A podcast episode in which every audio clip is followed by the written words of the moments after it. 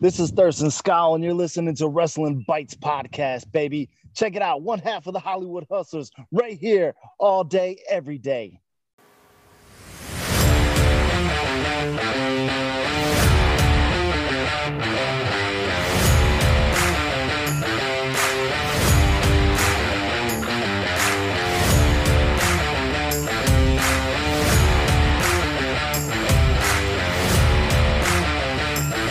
Ladies and gentlemen, are you ready for the Wrestling Bytes podcast? Your host, on the site, and Chris Young.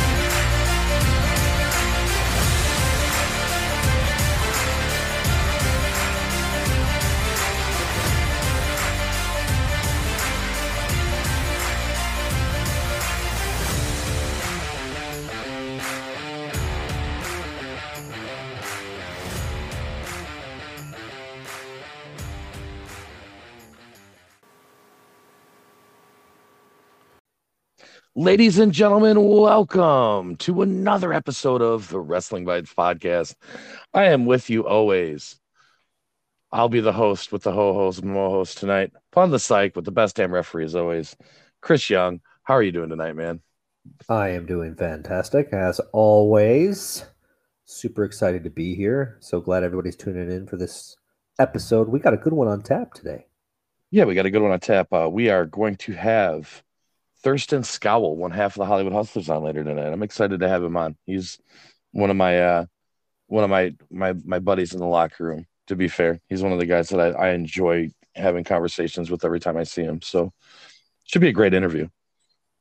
Yeah, he's a, a good talk, good conversationist, and um, it was quite surprising to hear some of the history. We've actually ended up at a couple of places together, and we didn't even realize it. Yeah, I, I pointed out uh, in the interview as well. Some stuff to him. Yeah, we it's again, it's that crazy thing, like we like we experienced with with Shaolin and like a couple other guys now, of where we're connected in ways that like guys don't even realize or remember because it was 20 years ago. Yeah. Memories. Exactly. Because I'm old, I have lots of memories. Uh, Um, if you're still I'm listening, please just disregard the singing. they love it.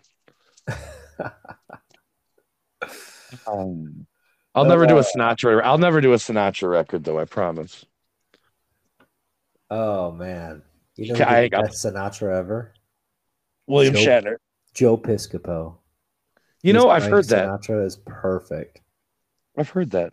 He has a whole special where it's Frank Sinatra sings the uh, royalty-free music. So he's I always Frank, dug the William Shatner record personally. he's, he's doing Frank Sinatra sings like Mary had a little lamb. Oh, that's awesome. Because That's it's awesome. royalty-free stuff. so you know, we had a we had a big weekend of wrestling uh, this past weekend. We went on a little bit of a tour. had a had a great time hitting the road with good old Chris Young, and we're going to do it again this weekend um, on our way to BCWA. Uh, any any pre-show thoughts or uh, statements on that one? I'm actually pretty excited to get back down there because this time we kind of know the lay of the land and we're actually going to be staying the night so we can kind of hang out a little bit. It's not just going to be a quick in, quick out kind of thing. So I, I'm excited to make the trip over there for BCWA. Yeah, I feel like we're not the outsiders this time because last time we were very much the outsiders, and not like Scott Hall and Kevin Nash, like much of like who are these guys and what the hell are they doing here. Um, now I feel like we come back; it's more of a familiar face, a little more comfortable with it, and um, I I feel like uh, you know I was I was pretty nervous uh, going into BCWA because it was the first Michigan date I had actually gotten to wrestle on. So I was amped. I was really amped at that at that show. So I'll be amped again. Don't get me wrong, but I feel like it's uh, it's it's a little bit easier of a situation to go into when it's not a brand new one. So Yeah. I, I'm really looking forward to going down there. Yeah, it'll be fun.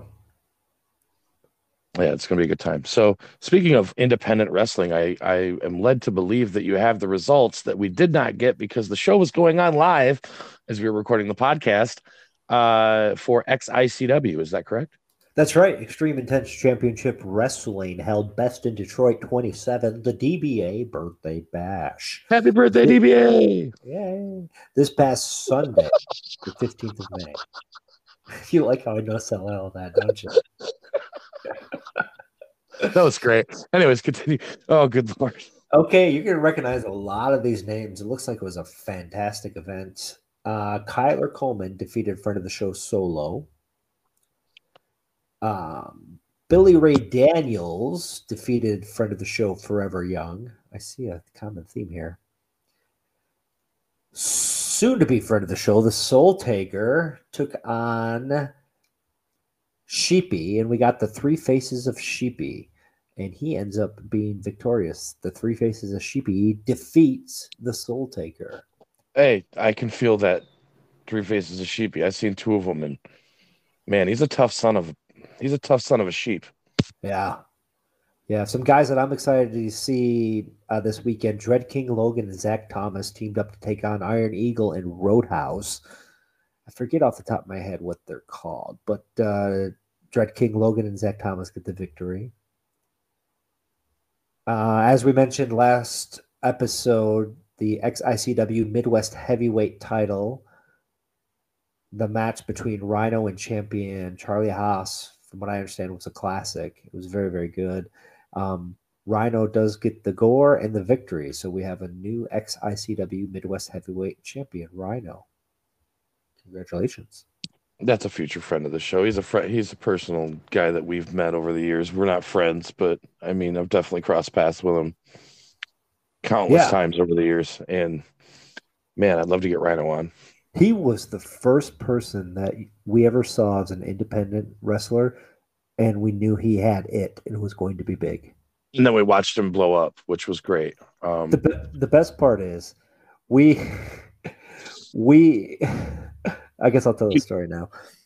We we were running with um uh pure pro, uh, pro wrestling worldwide and then LSWO right W three. Yep. Right when Rhino got signed to ECW.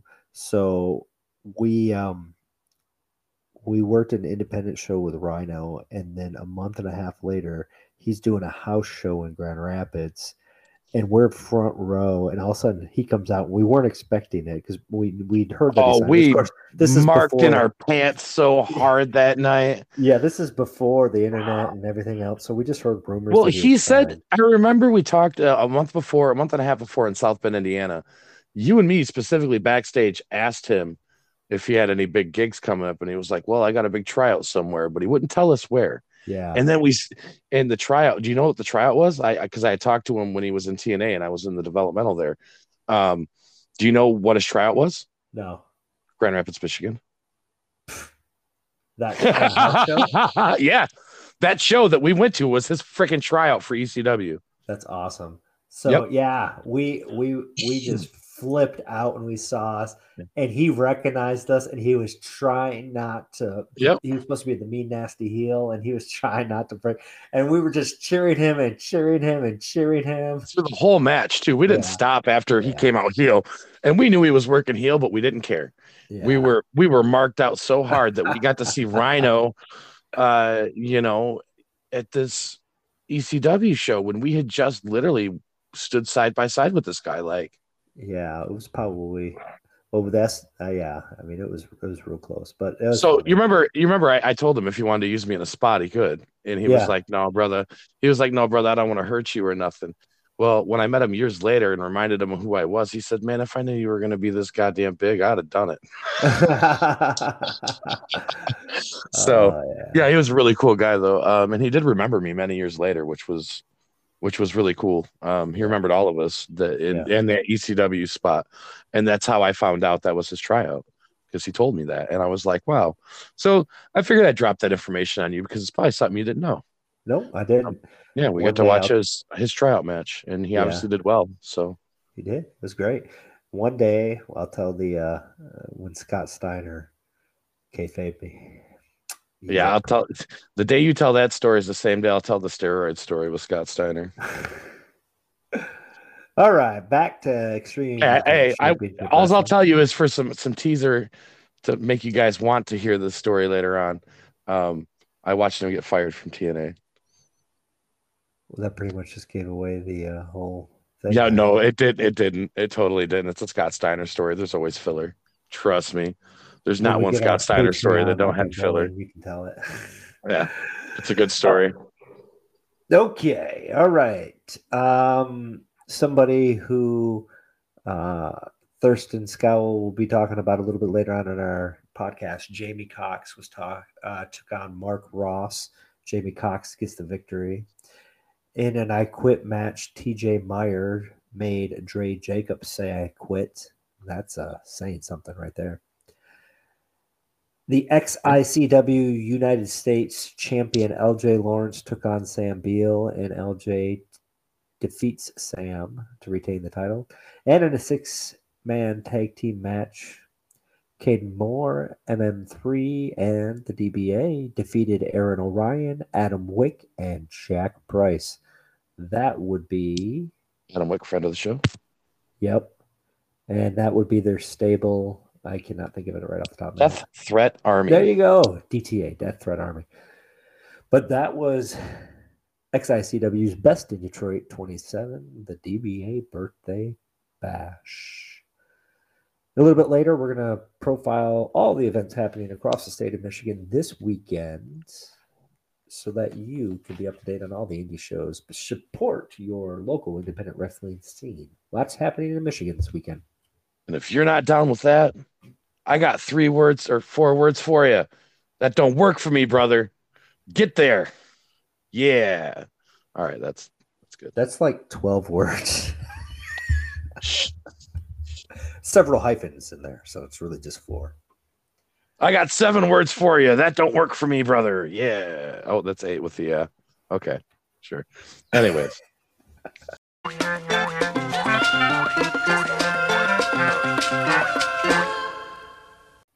So that's when I told her, I was like, no more, no more. I just can't take it. Um get the thing out of my mouth. What?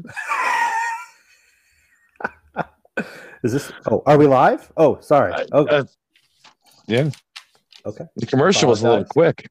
whoa, sorry, sorry. I didn't see the countdown. My fault. My fault. Once you hear all that interesting information about Anchor, you just get a little uh lost. Yeah. Are you Well- Randy?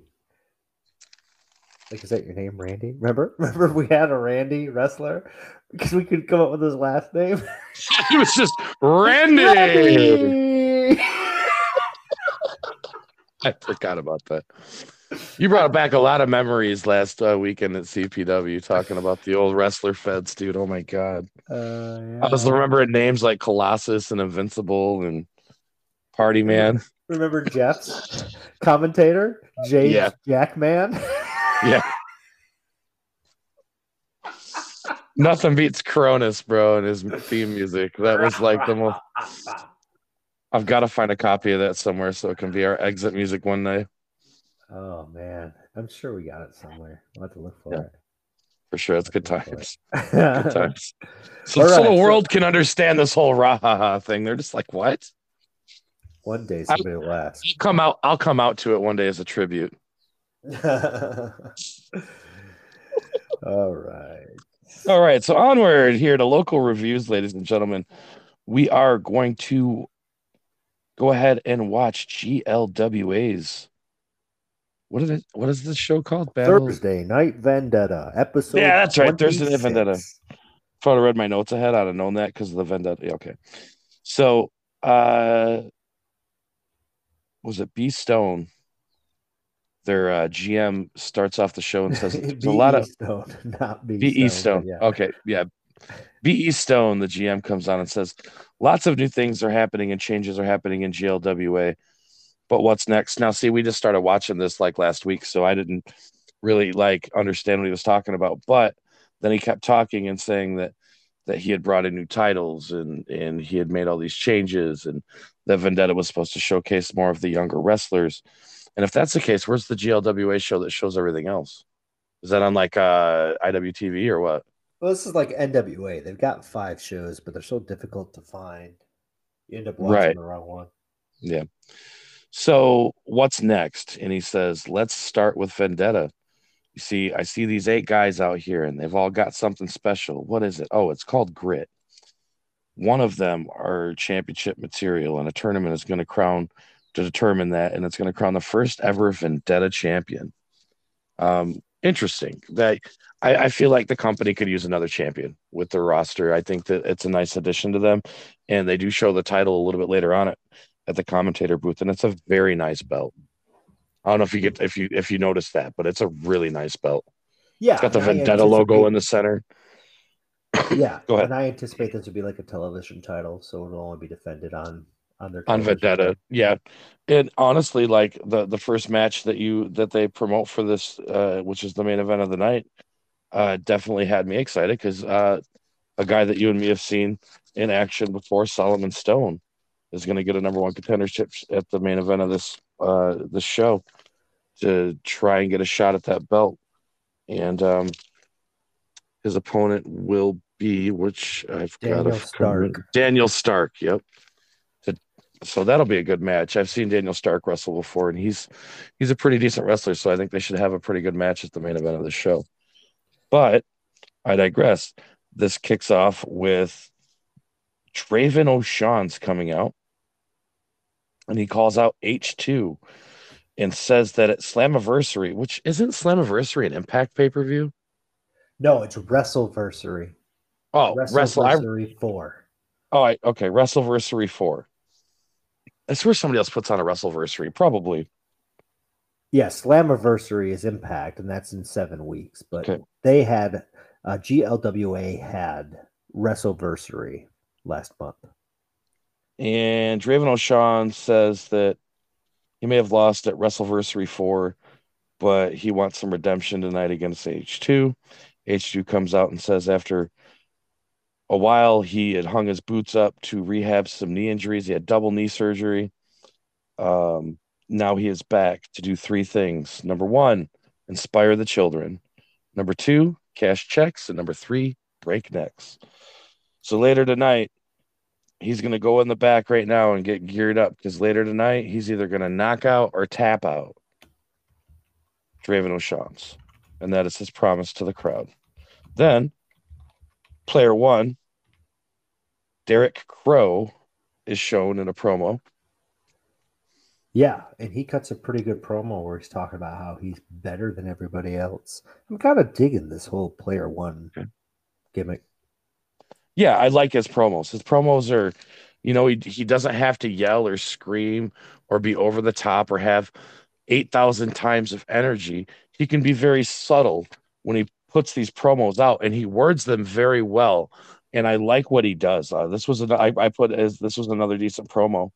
Um, yeah, if I about, can interject here for a second. We're about six minutes into the show. We had a, a very good opening um, segment with the GM.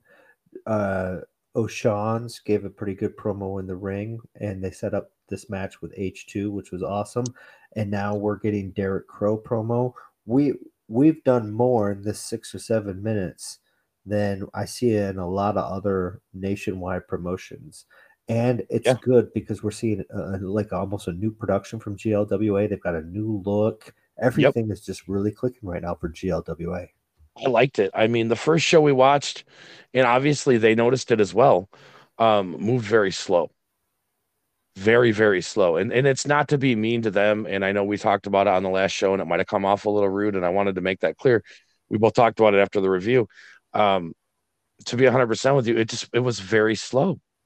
And, and like it's not to be mean, but like he obviously they figured it out because this show was did not have any of these issues whatsoever. I was already into this show at six minutes in. I agree. Yeah, it was fun. I liked that. I liked that he, his promo. He talked about the Vendetta tournament, and I like that he he commented on the fact that he doesn't know who he's facing and he really doesn't care. I, I thought that was a nice addition to his to his work. Um, and at that point, we cut to player one, Derek Crow, taking on Jamal Kindle with Trayvon Smith. Player yeah. one at this point. Go ahead. Go ahead. No, I was going to say, and the commentators do a good job setting up this match. Reminding everybody of the history here that um, Derek Crow has never lost and Jamal Kendall has never won. I agree with you, and I was gonna I put in my notes later on in this match. I'll just say it now. Um, I feel like GLWA has some of the better promo work that I've heard in indie wrestling lately. Um, they're very informative. They do some color, but they do play by play pretty well. Yeah, Their play by play is better than than anywhere else. Well, yeah, yeah. No, it's. I mean, I believe it's just uh, one person talking, but he handles it really well. I think that I think that uh, commentary wise, besides them, I think uh, I would give a lot of props to the commentary team that does the commentary on CPW. They do a pretty good job as well. Um, but the play by play is far better uh, at GLWA than anything I've heard. So no, definitely uh, giving credit where credit's due. For sure. Um, this match was interesting because you have player one who's undefeated taking on Jamal Kendall, who hasn't won a match. So, um, you know, this is good. This is going to be an interesting match. I thought that it started off with nice uh, bit of early transitions. Um, I think it was a bit of a slow start, but Jamal works the shoulder. Um, and by slow start, I see it seems like they were working at a slower speed, like about half speed, three quarters of speed. I don't know if this is because um, player one's working with a guy who was not have as much experience and he's still working uh, into those transitions, but it's just something I noticed. Um, I, I even put that I don't know if it's because of that or if, if this they were just trying to do a methodical pace. Um, player one, Derek Crow, did a good job calling this match at, at this point, though. Uh, Jamal let Crow got Crow on his shoulders, and Crow slipped out into a choke. Um, I thought it was a nice transition and breakup.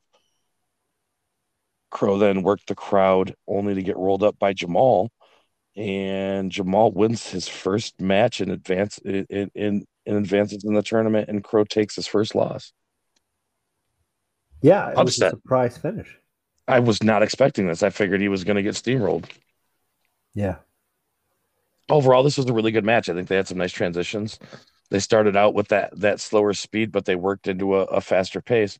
So when I wrote that, it didn't make sense. But if you watch the whole match as it lays out, the pace got better and better and better as it went on, which built into the match, um, into the upset. So it, it, it was done pretty well. Yeah, it was a slow build.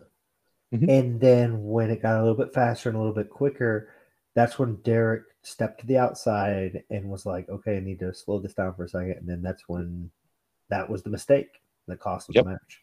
I think it was. I think this, like I said, I think this was called very well by the veteran, who's player one, Derek Crow. He he called this one very well, and it, this this match was this match was a very good opener. Um, I thought that the slow build worked.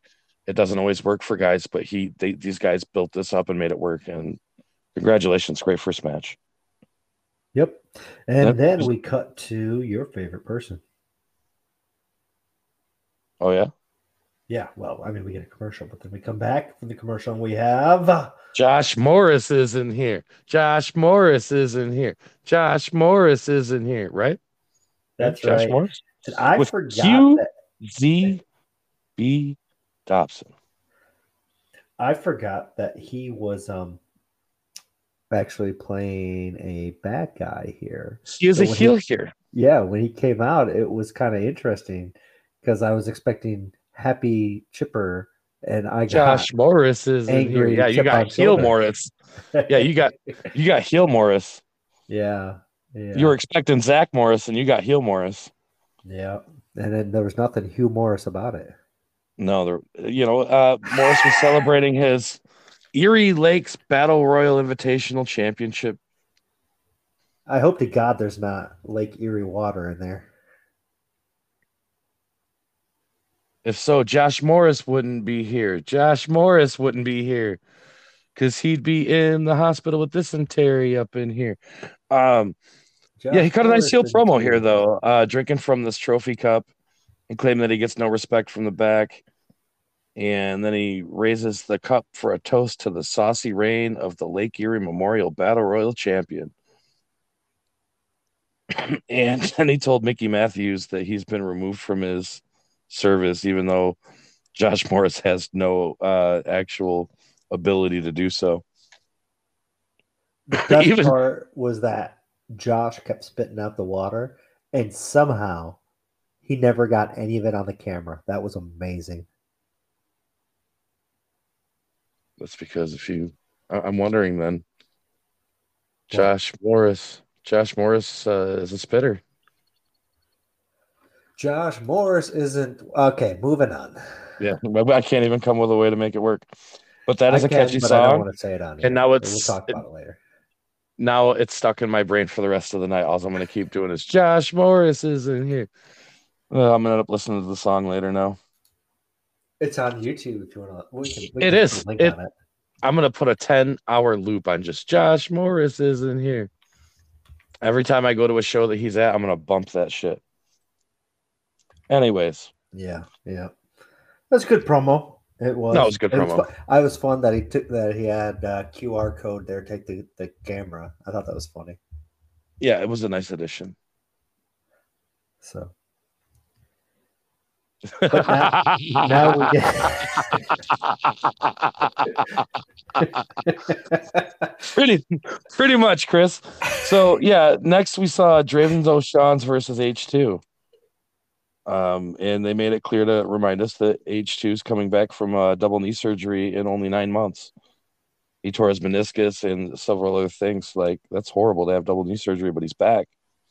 And um, you know, he steps in just to get his knee buckled by uh Draven O'Shawn's oh and yeah. he starts he starts working this knee immediately which i'm like all right this is going to tell a story and he's going to work something that's obviously an issue um i thought that uh h2 has a pretty decent presence um in the ring i i know that he's like a legend in glwa they made that pretty clear that he's a former tag team partner with the gmve uh whatever yeah the guy that we see at the beginning of the show B. E. Stone.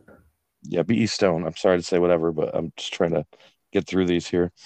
Um, but he works the knee, and um, O'Shawn starts and stays on the knee, and um, H2 does a good job of selling the knee. Um, this definitely is a, a nice storytelling spot. Um, Draven did one of the most interesting looking dragon screw leg whips I've ever seen in my entire life. If you don't know what I'm talking about, go back and look at it. Like the way he turned and the way they moved, I've never seen anybody perform that move in that way.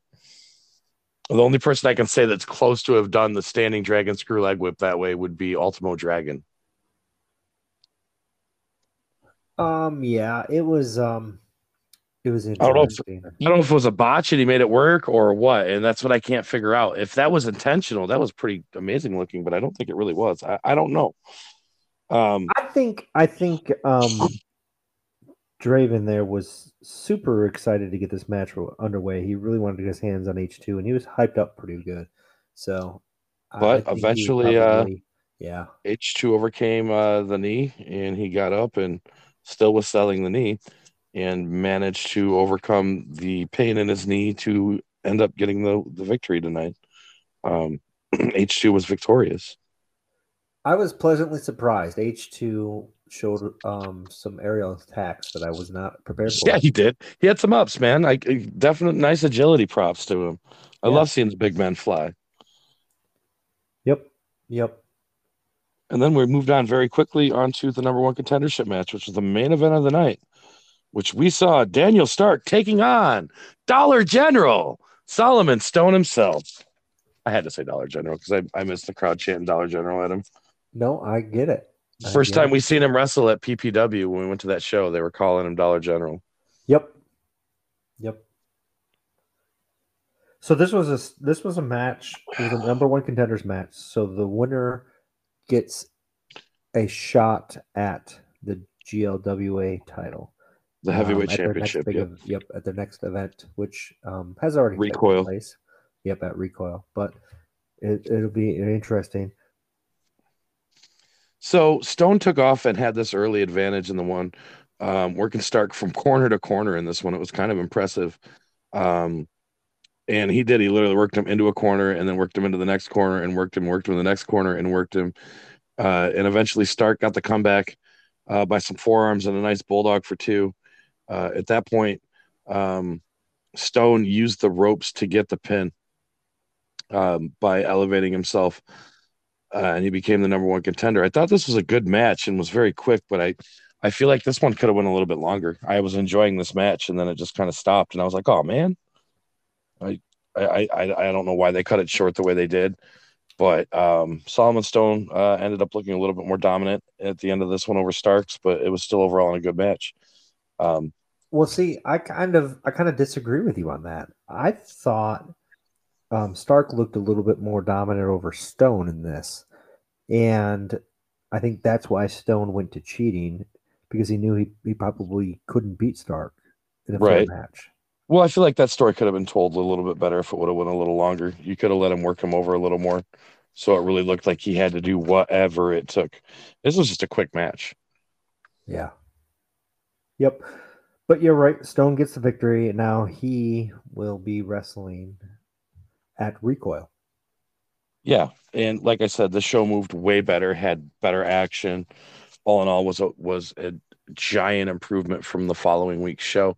Um, seeing that this company wants to make better programming and do better things just makes me more and more excited to watch GLWA every week. This was a really great show uh, from top to bottom. I enjoyed the whole thing, and it didn't really even seem like it was like 45, 50 minutes long. Like it didn't really seem like it was that long. I kind of blinked and it was over, and it's like, man, I enjoyed that. Yeah, no, it was it was definitely very good. Um, and just so we are clear, oh, never mind. I'm moving on. Yes, it was good. It was good. And I feel like I feel like each one of each one of these indie shows that we watch has a different feel to them. Um, like for example, um, this show here and the venues that they put on for GLWA give you a very 90s esque independent feel of VFW and Bingo Halls wrestling. Um, it, it's a really cool feeling, and I like the atmosphere with that.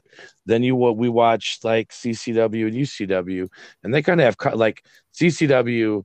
Um, they they're in a they were at what in a gym. Yeah, at but um, and it's and it's shot in a different way that makes you kind of see things a little differently than like the old hard cam on the side. Plus, you know, they they have a few different angles. Then you go to uh, UCW that has their own custom arena, and it has its own feel. Uh, and then like CPW gives you the nostalgic Jim Herd s feel where you see him at the Fledge every month. It's the same building.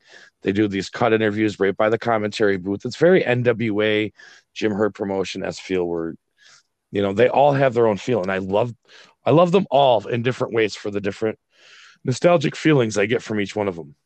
Yeah, well, that's the first thing. That's the first thing I said when when I did Capital Pro for the first time in February. I said yeah. it's very NWA.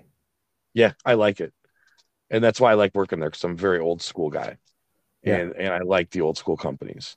You'll yep. never see me in the companies that advertise super flippy guys. I, I just, I'm not I'm not gonna fit in there. But like companies like that, I'll I'll I'll love to work for until I can't work no more. Um, really great though. I like the atmosphere of that show.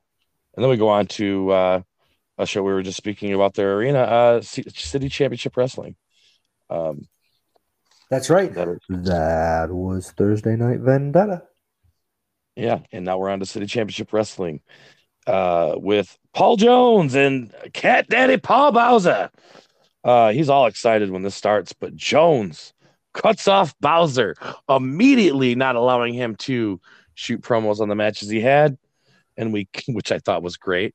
Um, and we cut to New Albania standing in the ring. Kobashi yes. is talking about Trevor Stroud and Jay Abrams.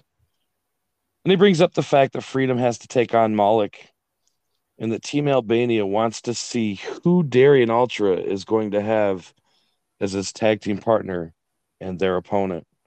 At that point, Darian Ultra comes out and he tells them, Well, he really didn't have a partner. Am I did I jump ahead here? Nope. No, I didn't. Nope, I didn't. Okay he really didn't have a partner and he was going to come out and fight these three bozos on his own, but someone approached him in the back. And could you guess who this was? My favorite wrestler in CCW. Who? Emilio Iglesias.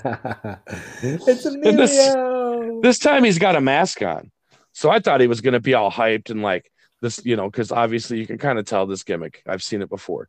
This mask is going to give him courage and strength, not be so scared, and he's just going to be like a whole different person. And his promo was spoken so calmly. Too calmly Yeah, a little too calm. and too soft. in a Michael Jackson esque way, he explained that this was the way to stop the losing streak was with this mask. So this match gets underway, and Emilio gets worked over by Stroud. Um, for a minute too. He, Stroud kind of works him over pretty hard. Uh, they they did a spot where he went across into the ropes, and this is the one critique I'll say. Um, Iglesias damn near ran past Stroud, and he grabbed him for a gut wrench, like way past him, And it was slow and a little weird looking. But I mean, other than that, this whole thing was was pretty good, and and Stroud looked pretty dominant through the, start of this match. Besides that little awkward moment there that I mentioned, um, you know, I I think that Iglesias gets the takeover, and they do the nice lucha base, which results in him ending out with the lucha Um, I think it was a nice double elbow by Iglesias and Ultra for the tag team. Uh, the thing I did notice is that at this point into the match, Darian Ultra still had not been in the match, and then he gets tagged in momentarily uh, by Iglesias, but he only gets in like a couple shots, and then uh, he's back in Jones, and then uh, you know, uh, and then Iglesias comes back and just gets caught and slammed by Stroud, and uh, at this point, Bowser or Cat Daddy buried other refs and other companies by saying that they're the only company in independent wrestling that counts the three and not the shoulders being up and only allows tags by the hand, which makes their refs strictly run by the rules, unlike the other companies that you see. Yeah, Thought that was a nice there's little. there this whole time during this whole match, He's burying they referees. Were, they were just going on about the r- rules of tag team matches and No. referees and Now, Chris, you're the best damn referee in the business. How'd that make you feel? Well, honestly, I, I, I'm I'm excited that that they play by the rules as strong as they do. However, each promotion is different, and rules are interpreted different, and so that's that's I, I wasn't cool with the comments. Reminder is okay, but to continue to pile on, I felt like was uh, a slap in the face to, to people. Yeah, But- and, and it kept going too for this match. It kind of, it kind of bothered me. Um, Yeah, here we know- are. They're telling a great story in the ring where Emilio has been isolated by New Albania, and we're trying to reach the hot tag, but yet we're getting distracted by what the referees are or not doing in another promotion. I mean, I I'm not one that's gonna really say a lot of bad stuff about companies, but when you are the apparent owner of the company and you're trying to be Vince McMahon, you need to stop, bro. Like competition is good for everybody, but when you start trying to bury other companies by by running your mouth, like that's kind of sad. Like take the high road, cat daddy. That's all I'm saying. Just take the high road, bro. You don't you don't got to bury other refs because like there's other great refs in the state. What if they're interested in booking with you, watch the show and say, "Well, you know, uh change my mind."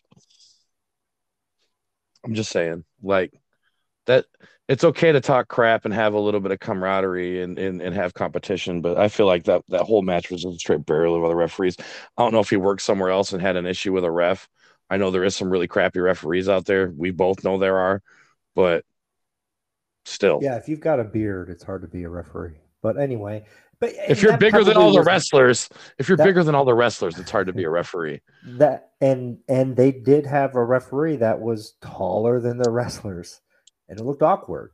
But I mean, I look, I'm I look sure- like I could have ate half the guys I refed for lunch. So Well, yeah, that's you. But I'm saying for CCW, they did have a referee that was quite large. he was So, tall. Anyway, um, I don't think that was probably his, his intention.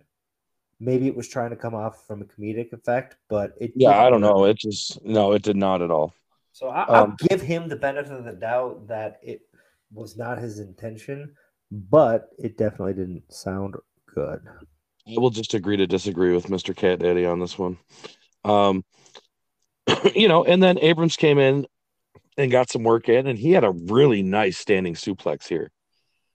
But then he just had a, a snap suplex after that, and he gives a couple a couple kicks. I mean, he's a big guy. You're not going to see him bumping, you know, bump a bump a bump a bump. But uh, he tags Stroud back in, and they do a real nice double team into a sling blade, which was called the Koba the Kobashi Special. Um, Abrams then taunted Darian Ultra, got into a three point stance into a splash in the corner, and I thought that was a nice touch. You don't yeah. see the three point stance often.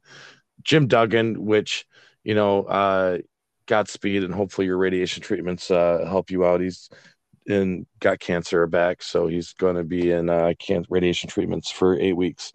But the the homage to three point stance, you know, I, I can only think of Hacksaw Jim Duggan, Mongo McMichael, and a couple other guys that ever used a three point stance. Kevin yeah. Greene. Yeah, I believe um, uh, Steve Williams did, right? Uh, yeah, he did. But you know, I noticed at this point that Darian Ultra has been in the ring for about two seconds. Was he hurt? He didn't get a lot of working in this match. No, I think that was just the story that they were telling. Oh, so it's like it was like the ballpark with me and uh, Eddie Dillon. Like, no, I'm I'm gonna let the rookie take the bumps. No, I don't think it was anything like you, but no, I think that was the story that they're telling because it's obvious that Darian Ultra is the super fan favorite there. Everybody wants yeah. to see him get in the ring, and everybody hates New Albania, and so they were just isolating Emilio. And so yep. when Darian came in, he cleared house, and then that's when New Albania, uh, New Albania realized that it was pretty much over. Yeah, Ultra got a hot tag for 30 seconds. Um, and then tagged in Iglesias, and they did a really nice tag maneuver with like a hanging. He hung him over his knee in a nice top rope drop. Uh, that was a really good move. Um, at that point, Kobashi got Ultra to chase him out of the building, and Iglesias was left alone and gets the new Albanian sandwich, Jones. Running power slam by Stroud for the three, Jones. That's right, Jones. Iglesias gets beat up and Ultra comes back and gets beat on Jones. They roll out only to get attacked by Kobashi Jones.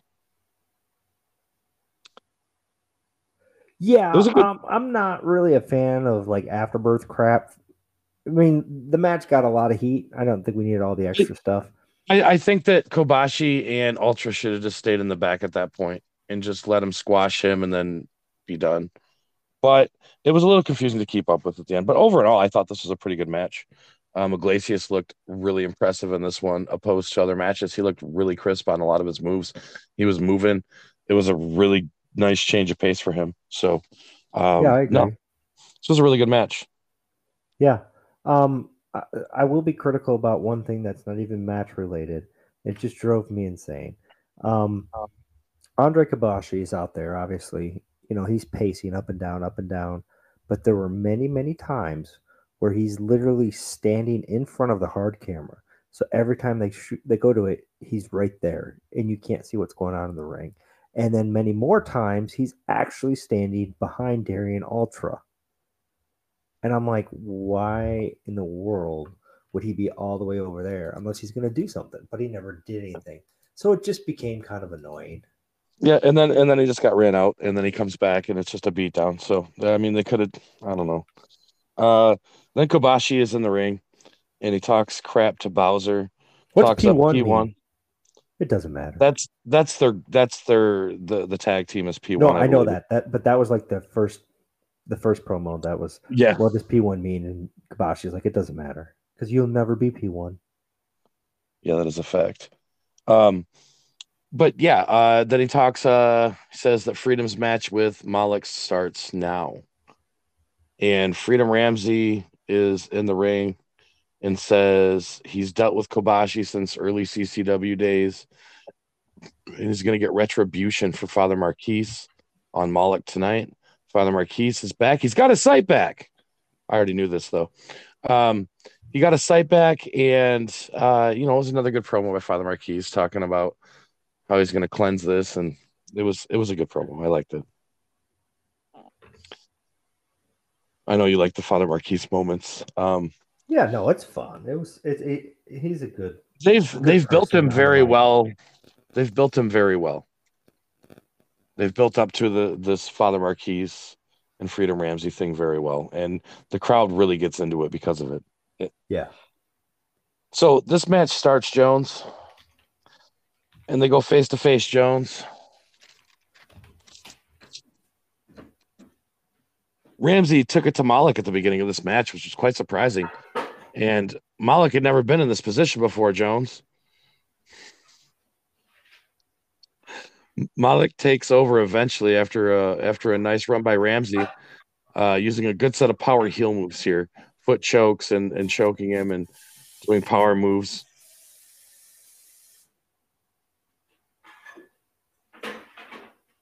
I'm just waiting for for Chris to finish getting his espresso. It sounds like over here. Let's let Ramsey get offense in, then allowing Malik to take it to Ramsey. Um, and it went pretty well. Um, this went back and forth at that point. Then there was a nice neck breaker that was delivered by Malik. Um, at this point, Cat Daddy, uh, Paul, or Cat Daddy called Malik a WrestleManiac. Jones, yeah, that's funny. um, are you done with your espresso now? Are you ready? Because I could hear that whole thing. It was great. I was like, "Oh, Chris is I'm making espresso." tea for my wife. I All apologize. I can hear is. I'm like, is he making like espresso Starbucks style up in here? No, What is he I up to? I'm making tea for my wife. I So that just goes back with the Euphegenia Doubtfire. I'm making tea. Okay. Um, no, you're fine. So at this point, the crowd is very behind Freedom in this match. And uh, Freedom got up to the top rope only to get nutted by Malik. And Malik got a chain, which the ref didn't see at all. Well, he used well, it did to see how he got nutted? It was pretty creative. Yeah.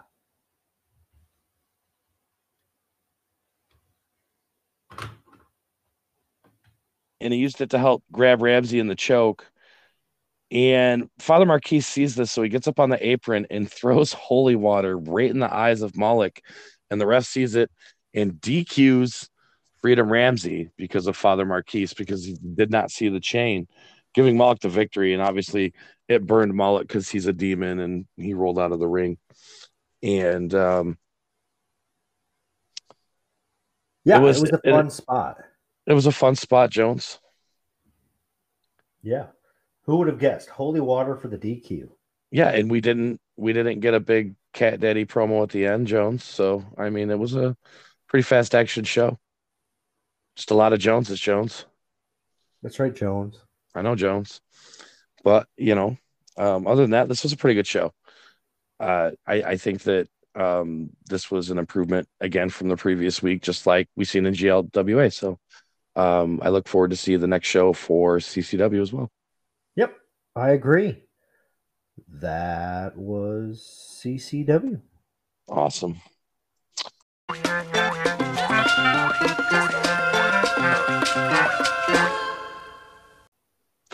All right, so th- we are on to national reviews now, Chris. Are you ready? I am. It's time for Rampage, baby. Yeah. Um, this took this place. past Friday, May took 13th.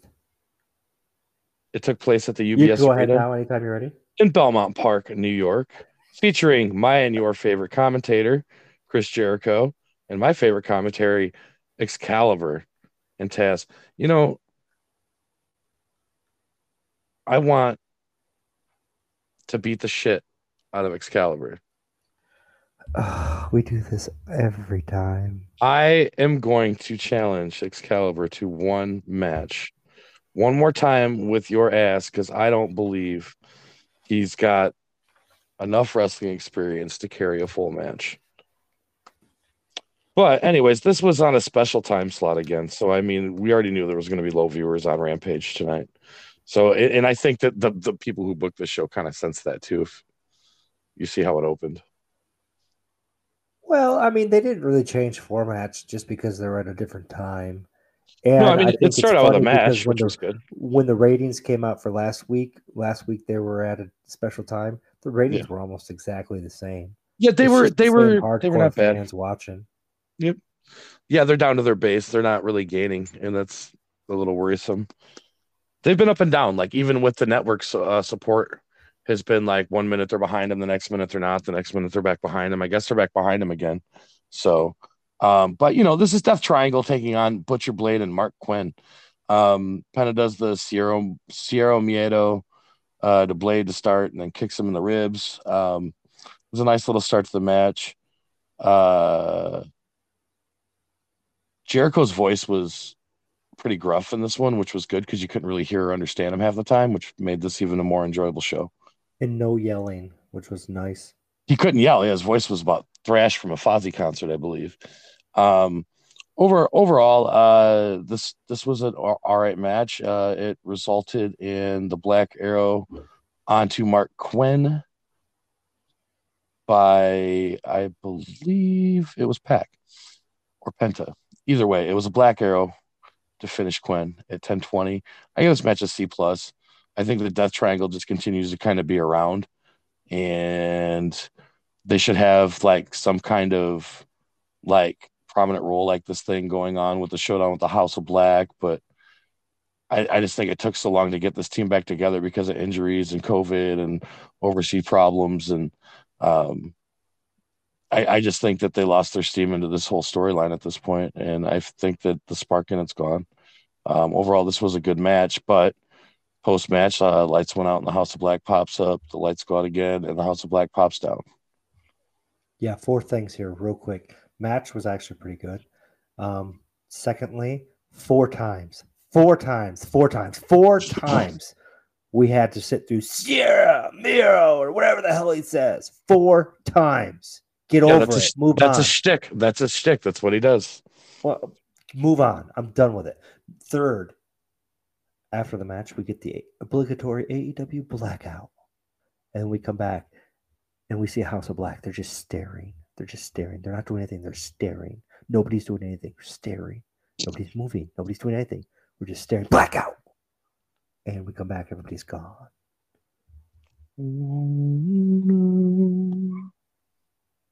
It was stupid. Yeah, no, I agree.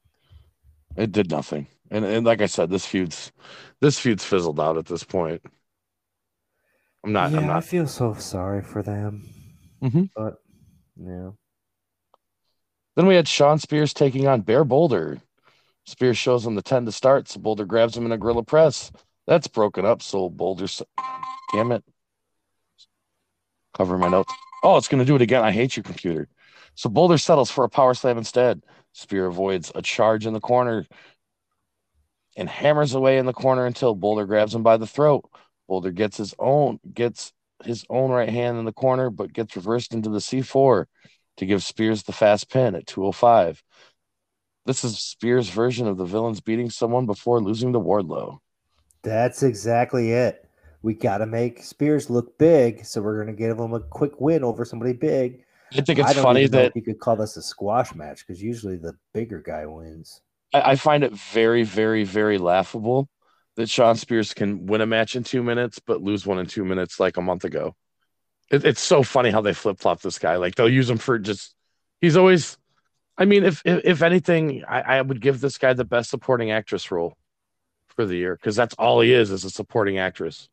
If he had no more matches until the cage match with Wardlow and actually wrestled Wardlow well and gave Wardlow a run for his money, that would be more believable than Shawn Spears beating Bear Boulder in two and a half minutes. It did nothing for Shawn.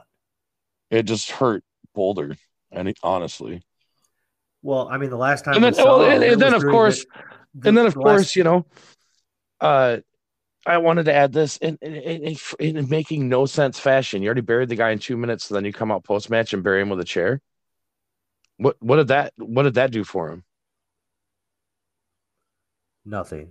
Yeah, I mean, nothing. the last time we saw Bear Boulder, it was during a commercial break during the tag team battle royal. That's true. Give me a break. Do better, And- AEW. And Bear Boulder's a guy that you could book to the moon and back. He's a big man. Just saying. You could do Yeah. something with Bear Boulder, but no, no, let's just bury him to Shawn. And then we seen, see what was next. Tony Nese and Mark Sterling in a neck brace with a crutch are not happy with their upcoming match against Hookhausen. Sterling doesn't even have fights. Nese says he's destroyed Danhausen and he's a premier athlete. He can win on his own, so Sterling should put $10,000 on him. Okay, I don't know what that really does for anything because I'm not behind any of this, and Danhausen's just boring. Um, to me, I, I know people like him. He's a comedy act. I get it. I just, I just, I just don't. Uh, What is the pre-show called for the big event? the buy-in. How long have we been calling these buy-ins? I don't know, but it's a No, no, sellout. no, no, no. I mean, let me try this sentence again. How long has professional wrestling companies been referring to the buy-in on TV as the buy-in? Just AEW, and only since Double or Nothing. So, three years ago now. Give me a break. Yep. And it was only supposed to just be for double or nothing with the casino theme, the buy-in. And then they've like I've heard it for other shows, so they should just call it a pre-show. But then we had um the Owen Hart Foundation tournament, Riho versus Soho.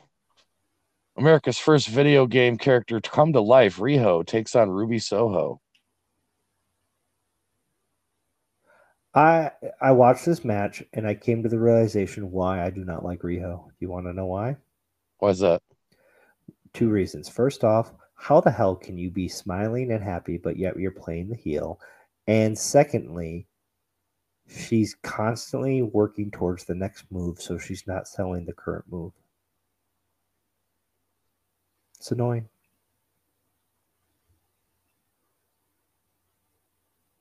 I, I on the other hand, thought that it was uh, that she did good. I, I, I like this match. I mean, I think the smiling and having a good time just proves that she doesn't really give a shit what people think. She's going to do whatever the hell she wants. I think that was the purpose of that, and I kind of liked it for that purpose. Um, I think that uh, she does set up for the next move sometimes, and I did notice that in this match. But I will say that the end of this match I liked a lot. Um, Soho loaded up the Blade Runner, which got reversed into a crucifix bomb for two. Back up, Soho hits a belly to back suplex, setting up a Blade Runner for the pin. I thought that was a good spot, and it went really. It it flowed very well together. There wasn't really like any any botches or any issues there, and I thought it was a nice finish. Yes, I agree. The finish was very good. It was a surprise to see And- Ruby win.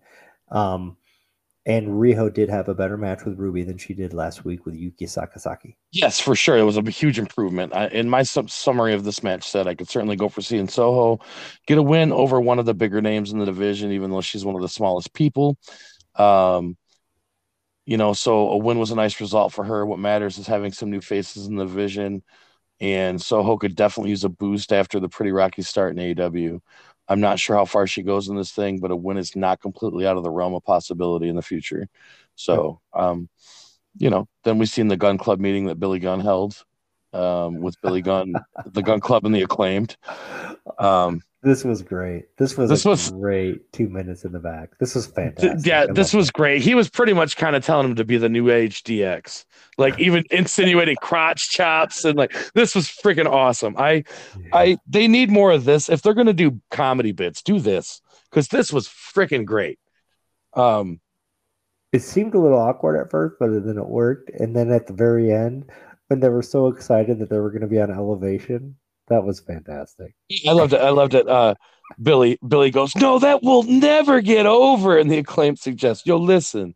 And Billy's down with that. So now he has a match for him on the acclaim. Yeah, it was good. it was good. I liked I liked everything about this. This was entertaining as hell. This is entertaining. Yeah, Then yeah. we see Jade Cargill and the baddies for a check. Cargill hits the catchphrase, but Tony Schiavone has to announce that since Hikaru Shida is injured, Red Velvet has to face Kris Statlander in the first round instead. That isn't a bad thing for Cargill, but Statlander comes out uh, for a stare down anyways. At least they dropped the alien gimmick with Kris Statlander, I'm pretty sure. Uh, and I, she's not a bad sized girl standing next to Cargill. I, I really didn't notice that until now. Who? Uh, Kris Statlander. I don't remember them standing next to each other, but that's all right. She came out I- for then they, I was they so did a pissed. I was So- so, pissed during this segment. so at this point Kris Statlander comes out right, and they did a stare down. So they're like face to face, and you look at him, and it's like, wait, that's like the only chick that you see on the entire roster besides Nyla Rose that's not looking up at Jade Cargill. I, well, a couple of things here. First off, um, Jade is is not wrestling Car uh, Statlander, so why is she staring down Statlander? Like I said, I was so pissed Uh. I think I that they're was so pretty much pissed. telling you that these two are going to face each other in the tournament. This is why I was so pissed off. they kind of gave that and, away. and, but and- and it's exactly what you're talking about. Jade comes out with the baddies, and Yep. that's Red Velvet and my favorite Kiera Hogan. Right? They come down to the ring, and it's Jade, Jade, Jade, oh. Jade, Jade, Jade, Jade. Right? But the whole idea of this segment is to let everybody know that Kris Statlander is going to be wrestling Red Velvet. So do we get? And this is a surprise. So do we get a, a do we get a reaction shot from Red Velvet? Nope. Does no, Red but the direct stare down to the person No. who she's going to face in the next Jade, round, pretty Jade, much. Jade, Jade, Jade, Jade. And I was so pissed because Jade is not the story. Red Velvet and Kris Statlander are the story. I'm done. Do you feel better now? That's it's gotta be Jade. Do you feel better now? Because I've been, I've been like, look, listen, I've, I've said for the longest time that she was green and she wasn't ready and she didn't need the spot yet. And everybody's wanted to tell me, no pun, you're wrong, you're wrong, you're wrong. But she proves me right and right and right. Furthermore, that she goes. She's not ready to handle the big spot yet. She's definitely not the next one that's ready to go into the, the, the heavyweight championship rounds. And that's just my opinion. I, I haven't been behind Jade Cargill from the start. So you're just finally starting to see what I've seen. So thank God Chris is getting the net, ladies and gentlemen. Um, but no, I see it, dude. I totally see it. So Well, no, I'm not upset that they're. thank you for getting the net, Chris. Thank you I'm for getting the net. upset that they're pushing Jade. I'm just Spectrum called. They said thank you for getting the net. about Jade Dot org when Jade had nothing com. to do with it. backslash biz. That's all. Scorpio Scorpio Sky's ready to defend the TNA TNT title against Kazarian because the champ's word is his bond and he promised Kazarian the shot. Kazarian is ready too. And Sky having Dan Lambert, Ethan Page stay in the back makes this even better. I have been looking forward to this match since they made it. I love Frankie Kazarian. I love his work in the ring, and I love that he's been able to recreate himself several times and stay relevant when he's always been pushed as a low card guy. Like I really love his work. He's been amazing over the years. If you see his work in TNA, all the way up to when he started teaming with Christopher Daniels, all the way up, like the, I've just always enjoyed his work. So like I was looking forward to having him in a in a marquee matchup tonight. Yeah, no, I was super excited for this match. I'm a big fan of Frankie Kazarian, and I really like what Scorpio does. Sky's got some amazing work, and I know that I'm pretty sure Kazarian helped train Sky, so I figured this was going to be a banger. Um, I think uh, you know uh, this match was a great match. It was this was the match of the night, and I will say the ending wasn't exactly great, but it might set up for something good for the future between the two of them. Um, but you know this match ended with uh, the crossface chicken. Oh, of course, this thing's gonna interrupt my notes. The crossface chicken wing goes on, but here's Dan Lambert for a distraction, allowing Ethan Page to come in with a belt shot for two. Sky, who doesn't seem to have seen the interference, is back up with the TKO to retain the belt. Um, I I just think that they I think they're pushing for another match. I, I think that Kazarian may be the guy that takes the belt off Sky. Um, other than the ending, I thought this was a great match. I gave it a B plus. Yeah, I mean, I did. I mean, the ending was fine. I think it fit with the story. It pissed me off at first because I'm No, because be- Scorpio Sky was doing this whole let's not let's actually go by the rules. Let's not be crazy. But there was I'll be pissed if they don't so set up worked. for. I'll And be I pissed think- if they don't set up for a, another match, though. If I- this is yeah, just and I how they think- end it, yeah. I think it worked. So you know, I think that actually added a little bit to the match, and that's what made it the match of the night. Because overall, the wrestling was great, and the finish worked and elevated it.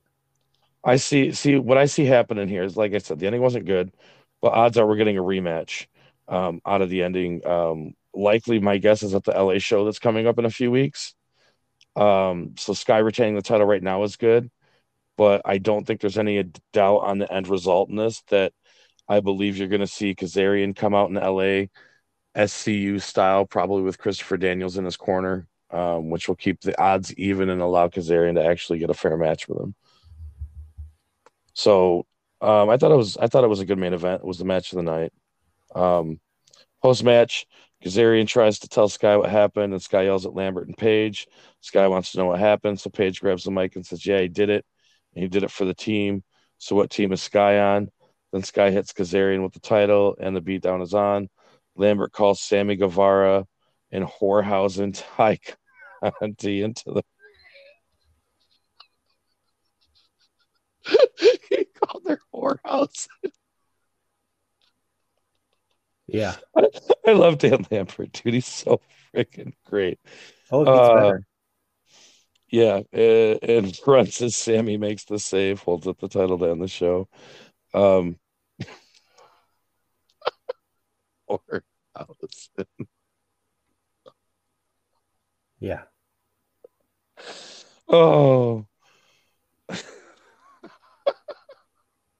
Yep. overall, uh, I will give Rampage. Uh, I'll give it a B minus. I think it was a pretty good show. Uh started off good, finished good. Everything in the middle was blah. So I give it a C plus. Yeah, I think it was a better. I think it was a decent Rampage. We'll we'll agree to disagree on that one. Yeah. Well, that was Rampage.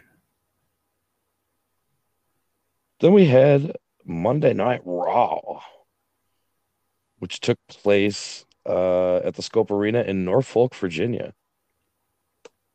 Normal Raw commentators, and um, yeah, this is supposed to be setting up for Hell in the Cell.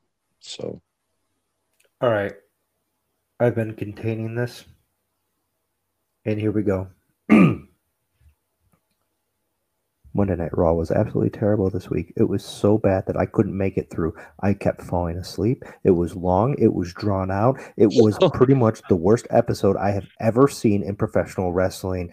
This was so bad that I didn't finish it. I didn't even do a review on TikTok like I usually do. I still have it on my DVR and I still have another hour to watch, and I don't want to watch it.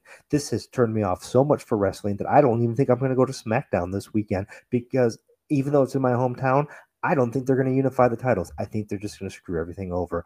Moreover, Chris has really so gotten much net. potential. They had so much potential to put on a great opening match with this with the steel cage that they screwed it up. And now Austin Theory is running the same exact thing that Sonya Deville did a week and a half ago by changing stipulations and match. I am done. Done.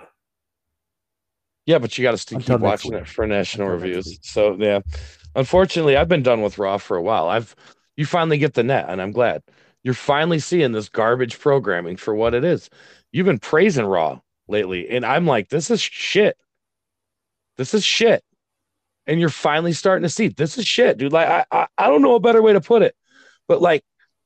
Do they have a monkey pushing buttons back there to pick figure out what they're going to do? Because it's almost to that and and we're going to get into that in a little bit when when when when certain things happen in a company you know that it's going to hell. Um this company's in hell in a handbasket man. They Let's had talk about it. We talk they had- about it now. They had the they had they had the they had the potential to book a banger ass show and, and instead they choose they choose not to. And they and they don't book that you you have two girls that are running white hot Sasha Banks and Naomi with the women's championships and you don't book them in the right positions. They want to put them in this crazy no that Sasha Banks and Naomi put the titles on the GM's desk behind the scenes and walked out of Raw last night. Walked out of Raw. So fuck you we're done. Your champions don't want to be champions because you don't book them right. And then they said that they had issues with wrestling people, and I've heard the the I've heard back and forth. Well, they've had matches with them before, yeah, and something happened and they weren't comfortable. I don't give a shit who you are. If you are a professional wrestler and you are not comfortable working with somebody, do not ever let anybody make you work that match. If you're not comfortable working a match with somebody, don't work it. I learned that mistake very, very early in my career in, in a place called Kinross, and you happened to be there for that horrible fucking match. And I'm going to tell you right now, I learned my lesson right then and there. If I'm not comfortable with the person I'm wrestling, I'm not wrestling them. If I don't think you've put enough time in and you can't show me in the ring before the match that you're competent enough to carry this match, I'm not going to wrestle with you. And I something like that happened and they they walked out. This is a horrible program. SmackDown's been horrible. This has all been bad booking. WrestleMania was bad booking. Everything they've done in the last year, is bad booking. Now they're losing Roman Reigns. Why? Oh, bad booking. He'd rather go to Hollywood than stick around WWE. The well, only good thing about Monday Night Raw is Seth Rollins, Cody Rhodes, and Kevin Owens. I mean, they walked out. Sasha and Naomi walked out, and I don't blame them. These tag team titles are crap. They don't mean anything.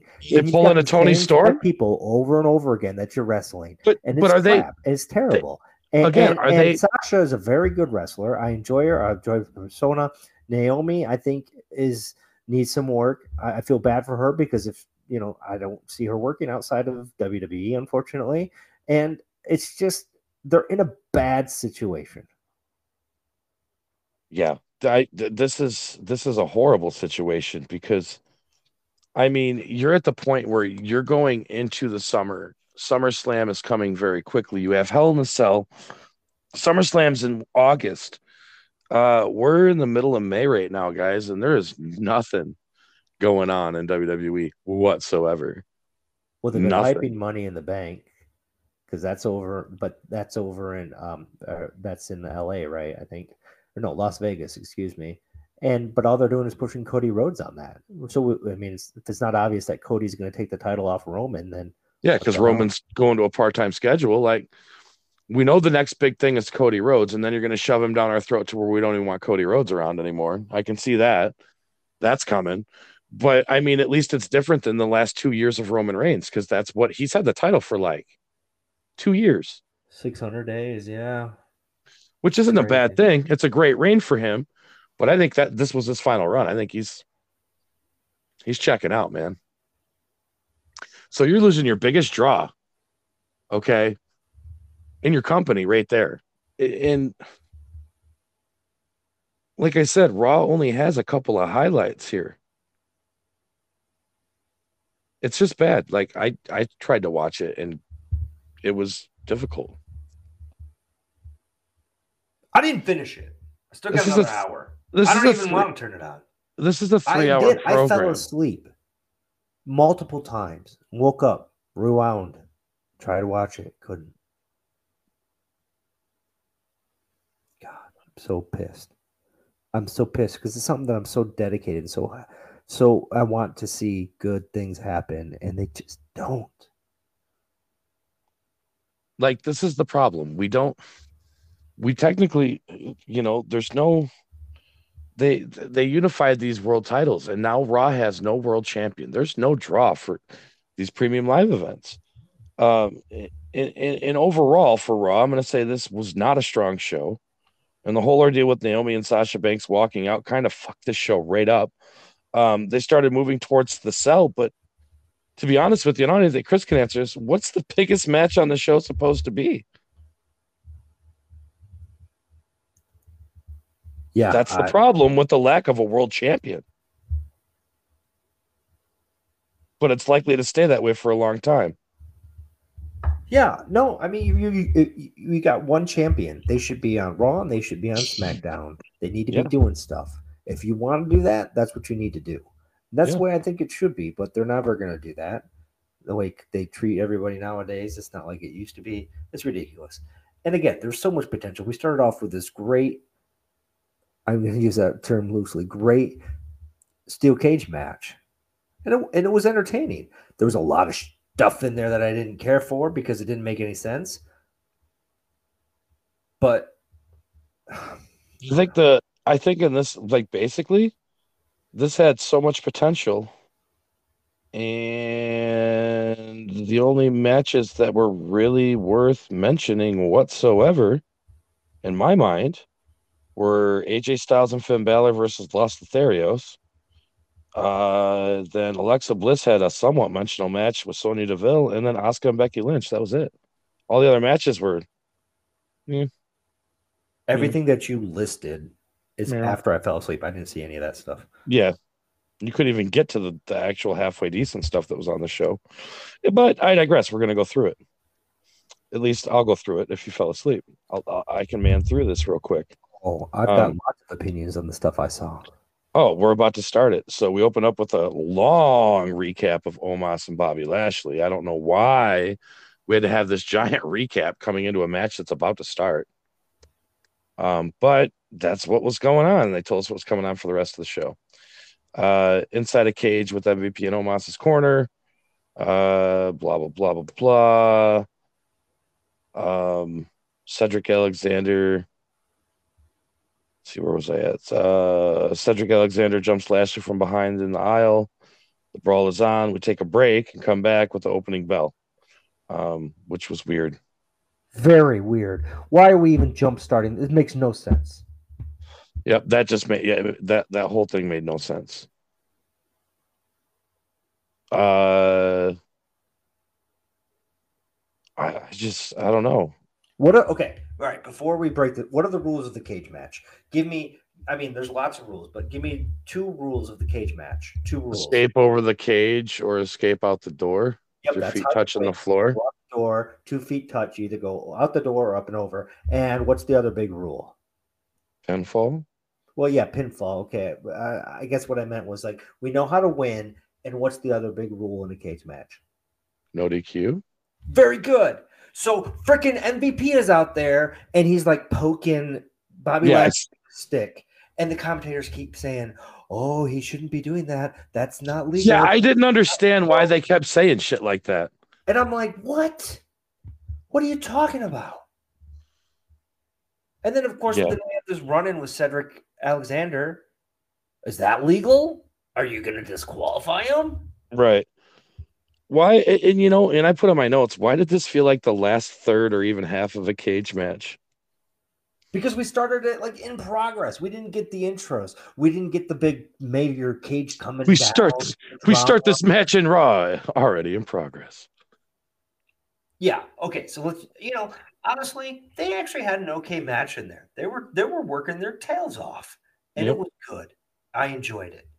And then we get to this shit finish Ladies they couldn't even slow it down. Like what are we on? Just... episode. What are we? What is this? Episode twenty, and I'm finally dropping some words that I've never said yeah. before, and yeah. we get shit finish. Oh where yeah. Bobby Lashley gets thrown through the cage. Okay, pretty awesome. Great on on on him for being able to hold on and not actually touch. But then we get like 20 seconds of standing around. Omos is just standing Uh, do you want to know what my biggest problem with this match was? And it's like, will you will you try to get out of the cage? Get out of the cage. First person to touch wins. We all know this. And he doesn't. He just stands there. And MVP isn't even telling him what to do. He's being a terrible manager. This with, is terrible. This whole thing's terrible. With terrible. multiple with multiple interferences and a screwy finish, the spots they had in the match were all rushed. Like you've got two big guys. You need to do a spot and let them slow it out. Like they no, no, don't go, go, go, go. Like they made these guys run their asses off in seven minutes. They did a lot of shit in seven minutes, like for everything they threw at them. Uh, I give credit to the wrestlers, but this gets a D minus to me. This just this whole thing was fucked. It, it, it was bad. Like it. It was. I, I get the creativity of how we're going to end this, but it didn't make any sense. They were so rushed through everything, almost had nothing. Nothing had a chance to make an impact. They had a seven-minute match with multiple interferences and a screwy finish. I know they're a bit rushed, but you could slow down at least a little bit. The ending was a good way to protect Omos, but Lashley was going even with him throughout at worst. So I'm not sure how much the protection helps, anyways. Then we've seen a long recap of Mustafa Ali and Miz in theory. Then Miz Theory took on Ali in a non-title match. Yep. And Theory says, yeah. "Hang on a second. He thinks we need a special referee for the match. So here is Miz to replace the referee already in the ring. Hold on again, though. His theory is using Vince McMahon's advice of expect the unexpected. Therefore, has an all different has Ali has a different opponent. So then we see Veer Mahaan versus Ali, with Miz as the special guest referee. Yep, like I said before, Theory is just doing exactly what Sonya Deville was doing two weeks ago, and yep. it's stupid, and it's not helping. It's annoying. Mean, here, Veer Mahaan runs over Ali and only the way that Veer Mahaan can. Um, the post match beating continues afterwards, and Mysterio's run up for the save and knock Mahaan off the apron, throw everyone else. Really hard. He did. Yep. And this was supposed to be the surprise return of the Mysterios. Everybody cheered. I don't care. Becky Lynch she has seen Sasha Banks and Naomi leaving the building for the six pack challenge. Lynch is going to be the new number one contender and takes the night off, but Pearce makes Lynch versus Asuka for the number one contendership tonight instead. So they advertised a six pack challenge and it changed inside of 50 minutes. That's a new mark even for WWE on rewrites. They usually do them pre show. So, well, I mean, I guess they left mid show from what the yeah, they, yeah, yeah,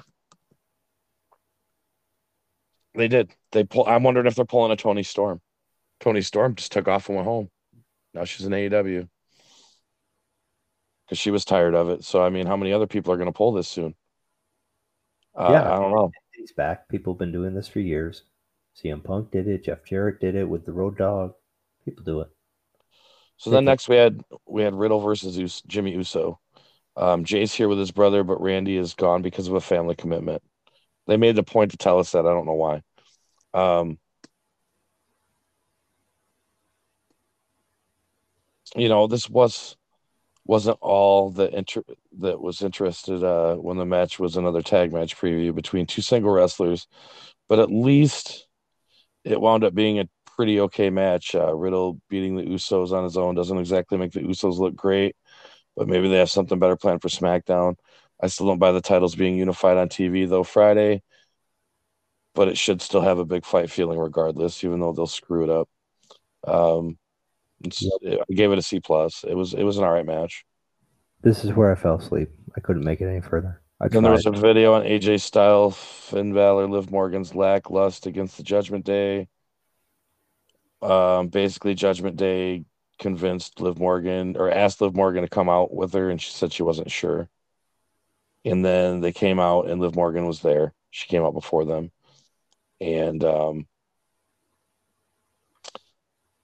basically the Los Lotharios had asked her to do the kiss cam and make her feel better. She didn't want to do that, and then she ended up coming out with those guys.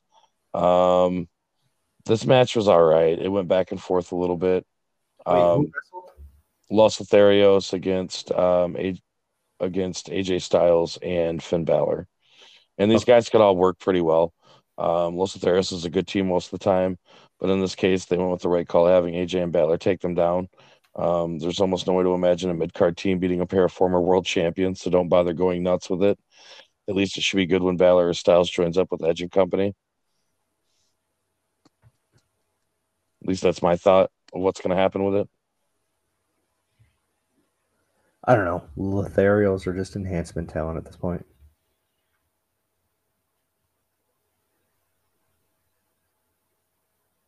Then Kevin Owens showed up in a Sami Zayn Forever shirt and he met the Alpha Academy had the results of Ezekiel's DNA test. They opened the envelope, but the results have been contaminated by the presence of barbecue sauce on the sample.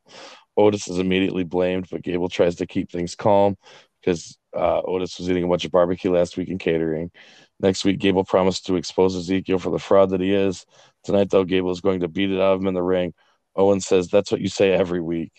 Um, then we had a recap of Sonya Deville losing her job and so, then losing that to Alexa Bliss in 30 seconds. We're what? like an hour and a half into Raw before we get Kevin Owens, and he's the one, he's the one that you need to be featuring. We haven't even yep. seen Seth yet. Yeah, okay. that was just the first spot. Um, then we had Alexa Bliss taking on Sonya Deville.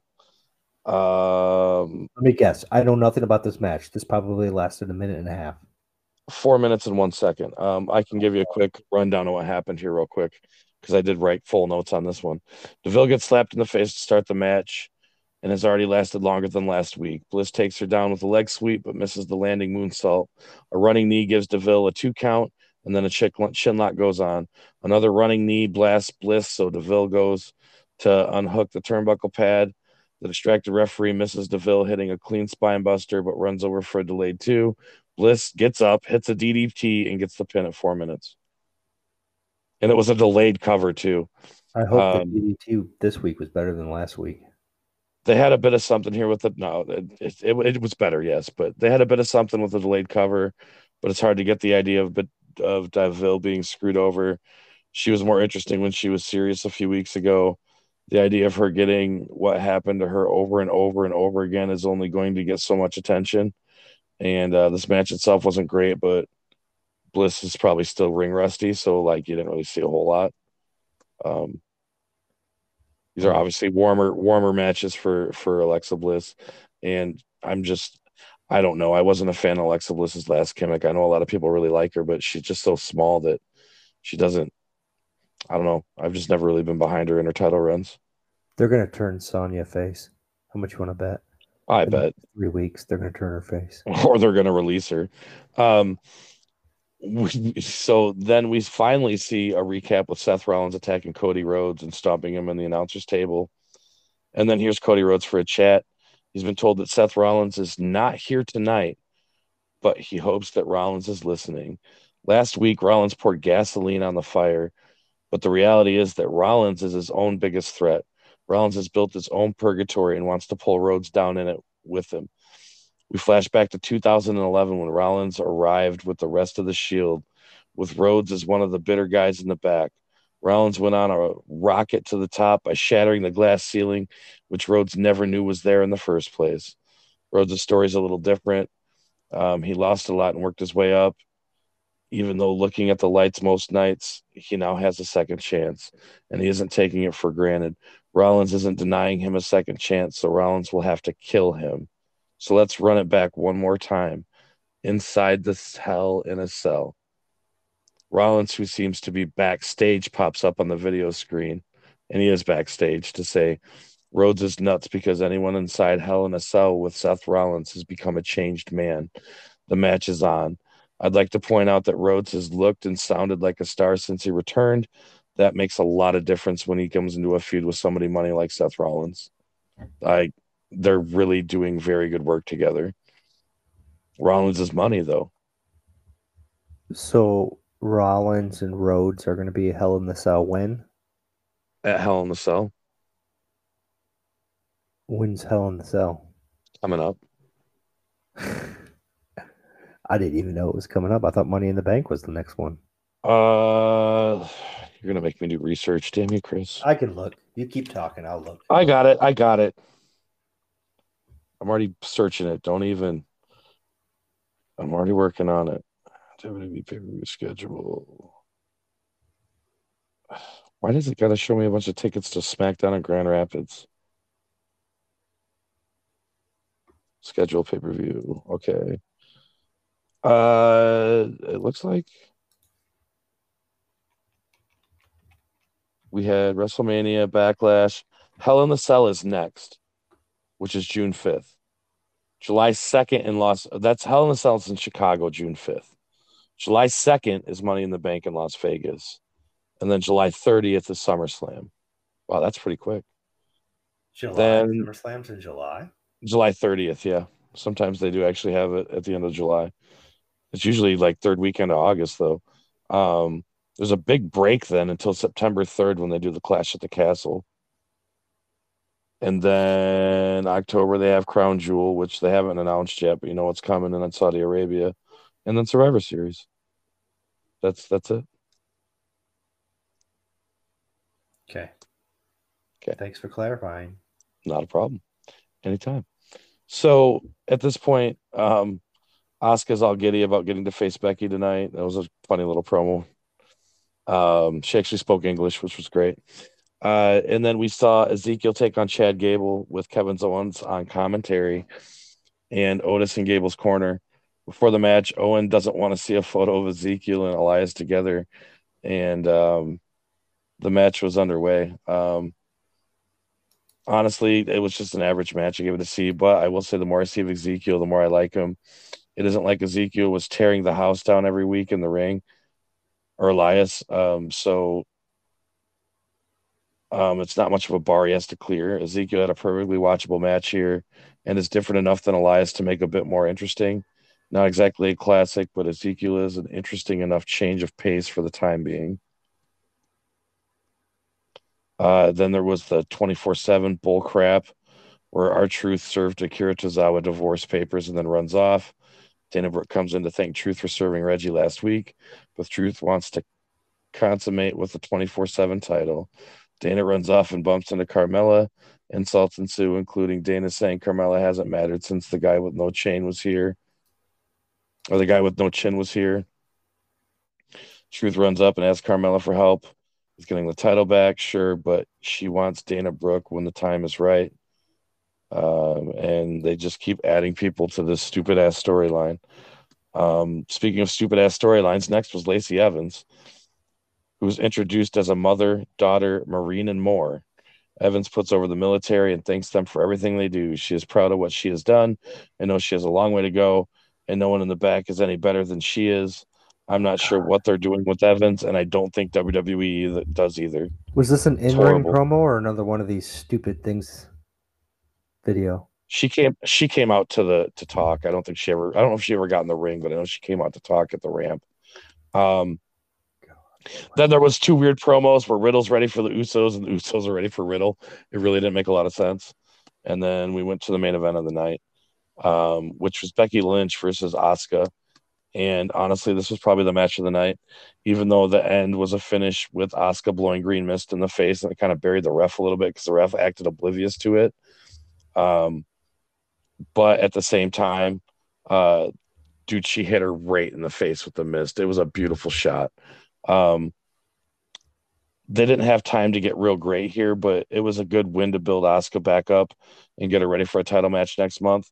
Um, Becky slide continues, but she's far away from she is so far away from being established as the top star right now. It doesn't matter. She'll get back to that point though, I'm sure. This felt like it was a big enough main event though.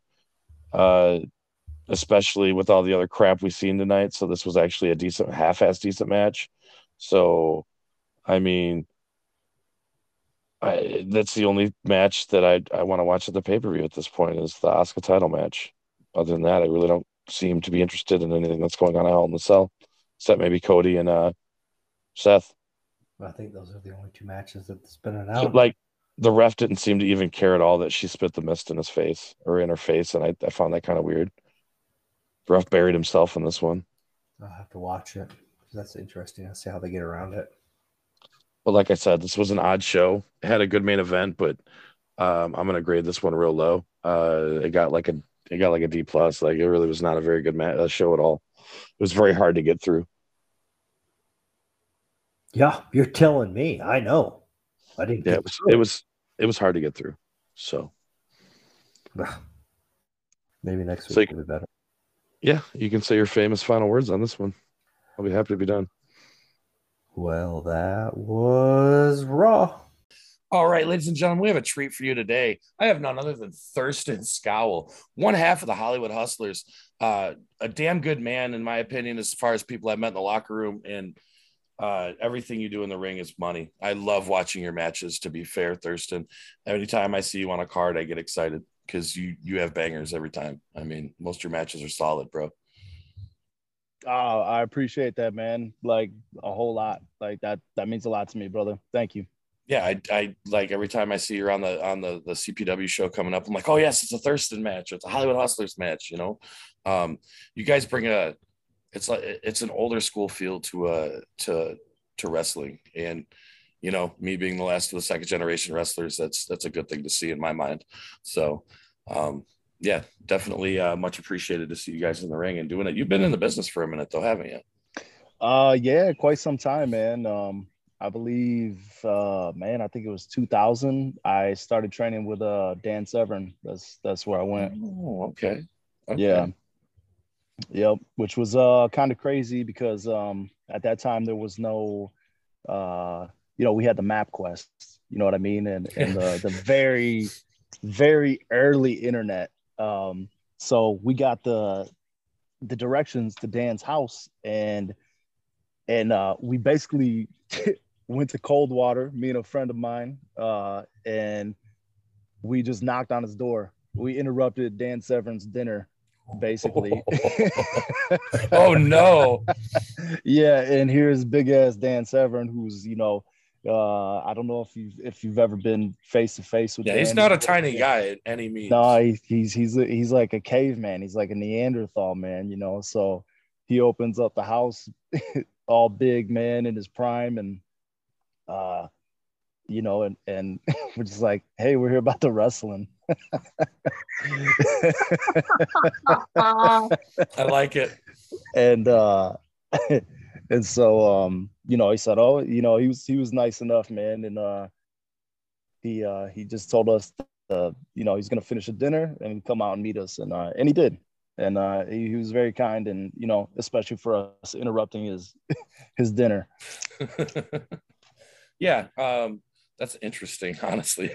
Uh, that's the first time I've ever heard anybody interrupting a dinner to, to Yeah. get trained. But hey, hey, you did what you had to do, man. I mean, that's that's what matters. So, but I remember the MapQuest days of wrestling. I'm sure sure Chris is pretty fond of them mapping out trips to South Bend and God knows where else. Um, Absolutely. Yeah. just just being lost. Like, is this you know supposed those to be? yeah yeah those MapQuests they'd get you into town right they'd get Yep. you into town and then you had to you have to have a gas station you have to ask the guy down the street anybody man but you'd find your way Yeah, yeah. And some of the buildings that you'd wrestle in are like they don't look like average buildings you'd wrestle in. So like you drive past it, you're like, that's that's not it. And then you go ask somebody and you find out that's it. So um yeah, I've totally been there. That's a that's an interesting ride though, man. I miss I miss those days, but I don't because Google lady tells me where to go a lot easier nowadays. oh yeah i'd much rather take my google maps and yeah, the Google lady is nice. yeah turn right here turn left here I think I think the worst part is when you you ask the gas station attendant where the building is, and they look at you like you're crazy, like they've never heard of that. And you say, "Well, the wrestling event that's going on," they go, "There's wrestling tonight," and you're like, "Oh no, this is not good." yes yes that's a classic that's everybody everybody knows that one Yep. You know, uh, So, so, how long? How long did you end up training with Severn? Uh man, I think um it might have been like I think I went there like 2 years, man. Um you know like and at first he did a real old school man where you couldn't even get in the ring until you passed uh you had to have like five blue mat matches they were. And these were matches on uh like a blue mat the size of a ring. Uh but you had to have a match with no ropes Yep. so you had to pass five of these matches with no ropes um just to you know so you had your your basics down and then you could have a match if the ropes broke or if anything happened yeah, well, you know, and not only that, but like, you know, I'm a I'm an outside brawler. I, I'm not gonna get Mhm. around that. I like to buck. so to me, having those matches with the blue mats like years ago when I first started training were beneficial because half the time in wrestling there is no ropes. So Yeah. most of the time using those blue mats taught me the boundary of like the crowd more more than anything, to be fair with you. Um, but Yeah. yeah, that definitely uh, is something you don't see anymore. I don't see many people doing blue mat matches in training anymore. yeah so I, I definitely think that's beneficial man because um Mm-hmm. you know i'll lock up with some younger guys now and uh they they don't know how to roll you know just uh Mhm. Your basics you know what i mean just to do Yep. uh you know some basic spots man you know or even just chain wrestling you know Yeah. it's like Yeah, and Yeah. It, I've noticed a lot of the chain wrestling that does get performed is like a half speed too. Like nobody Yeah. goes full force in chain wrestling anymore. Um, it's kind of sad to see because like back in the day, man, we used to run that shit, just bam, bam, bam, bam, bam, spot, spot, spot, spot, spot. So, um, dying breed is best I can say about that. Um, raised sure. you know, brought in the business different ways than these new kids, and I'm not saying the way they're getting brought in is wrong. It's just a different way of training, I guess. So, yeah um, definitely what made you want to wrestle in the first place, though? Oh man, you know, uh, I think just as a as a jit, man, um, watching wrestling with my with my pops, man, Saturday mornings and Saturday nights, like uh, the old WWF superstars and Saturday at 605 live, man. Yeah. Um, you know, and um, Clash the Champions. Like that was the thing, man. That was like that was a big event at my household. you know, yeah, like same here. when same the Clash was going down, man, it was like you know, it was like an event, man, at Yeah. the house, man. So the, paper, it was the, the uh, free just- the free for views, man. They were they were wonderful. Yeah. So just always as a kid, man, I always loved it, gravitated towards it, man. Whether it was the, you know, the physicality, the storytelling, um, everything, the magic, man. I just loved it. Uh, I remember watching pay per views when we had the, the, you know, the televisions. You could tune in the knobs, Mhm. right? Uh, and like so you could, I could tune in, I could unfuzz the the scramble, and I could watch the pay per view in black and white with no sound. And then Mhm. when an interview came, I'd scramble it back up. so you could hear it. Yep. so hear We did the saying. same stuff. Yeah, we did the same stuff. I had a, I had an old CRT like that that had the adjuster knobs on it. So Yeah. I got lucky though. My dad uh, somehow obtained a amplifier for the antenna from like a hotel. hmm So we actually got to amplify the signal, and then we could Oh. actually steal our neighbor's dish because the, Oh. the- it would cross the signal. So anybody who ordered the wrestling pay per view within like a four block radius, we could usually pirate that thing. That's Yeah. wild, man. Yeah, it was it was pretty fun. It was pretty fun. Fucking too, too bad, wait too bad You're technology this- caught up with us. You're, you're telling me this now, and you Well, never invited me no, over. for okay, any of these so- pay-per-views? so we didn't know you then. Okay, so this was when I was a young kid. Um, the problem was is we actually hooked it up to our Nintendo, and we were putting on Nintendo shows for our neighbors, and the FCC came to our door and was like, "Yeah, you can't do that." Um, That's funny, bro. so we had to get rid of the scrambler. So by the time you came around, I think we had we, my dad made me get rid of it because I got in, I got in a bit of trouble for airing video games. I was the original gaming streamer, though, if you think about it. That's that's that's pretty wild, dude. Yeah, like Yeah, like you could turn to channel four, dude, and watch me play Nintendo all night. fucking Excitebike. Let's go. Yeah, we I'd put whatever you wanted on. You want me to watch Yeah, me yeah. beat this? I'll put it on. My friends would call me on the phone, and I'd be talking to them on playing video games. So it was just like a chat. I mean, it was like original PlayStation chat, bro. Just Nice. way That's back in the man. day. So so you y'all are older like me, man. Uh did Yeah. you did you guys fuck around with the Atari? I had the Oh, yeah, I had a- twenty six hundred. I had the 2600 that I rocked, man. Oh yeah. Yeah. I had a ColecoVision. I had a Tandy computer.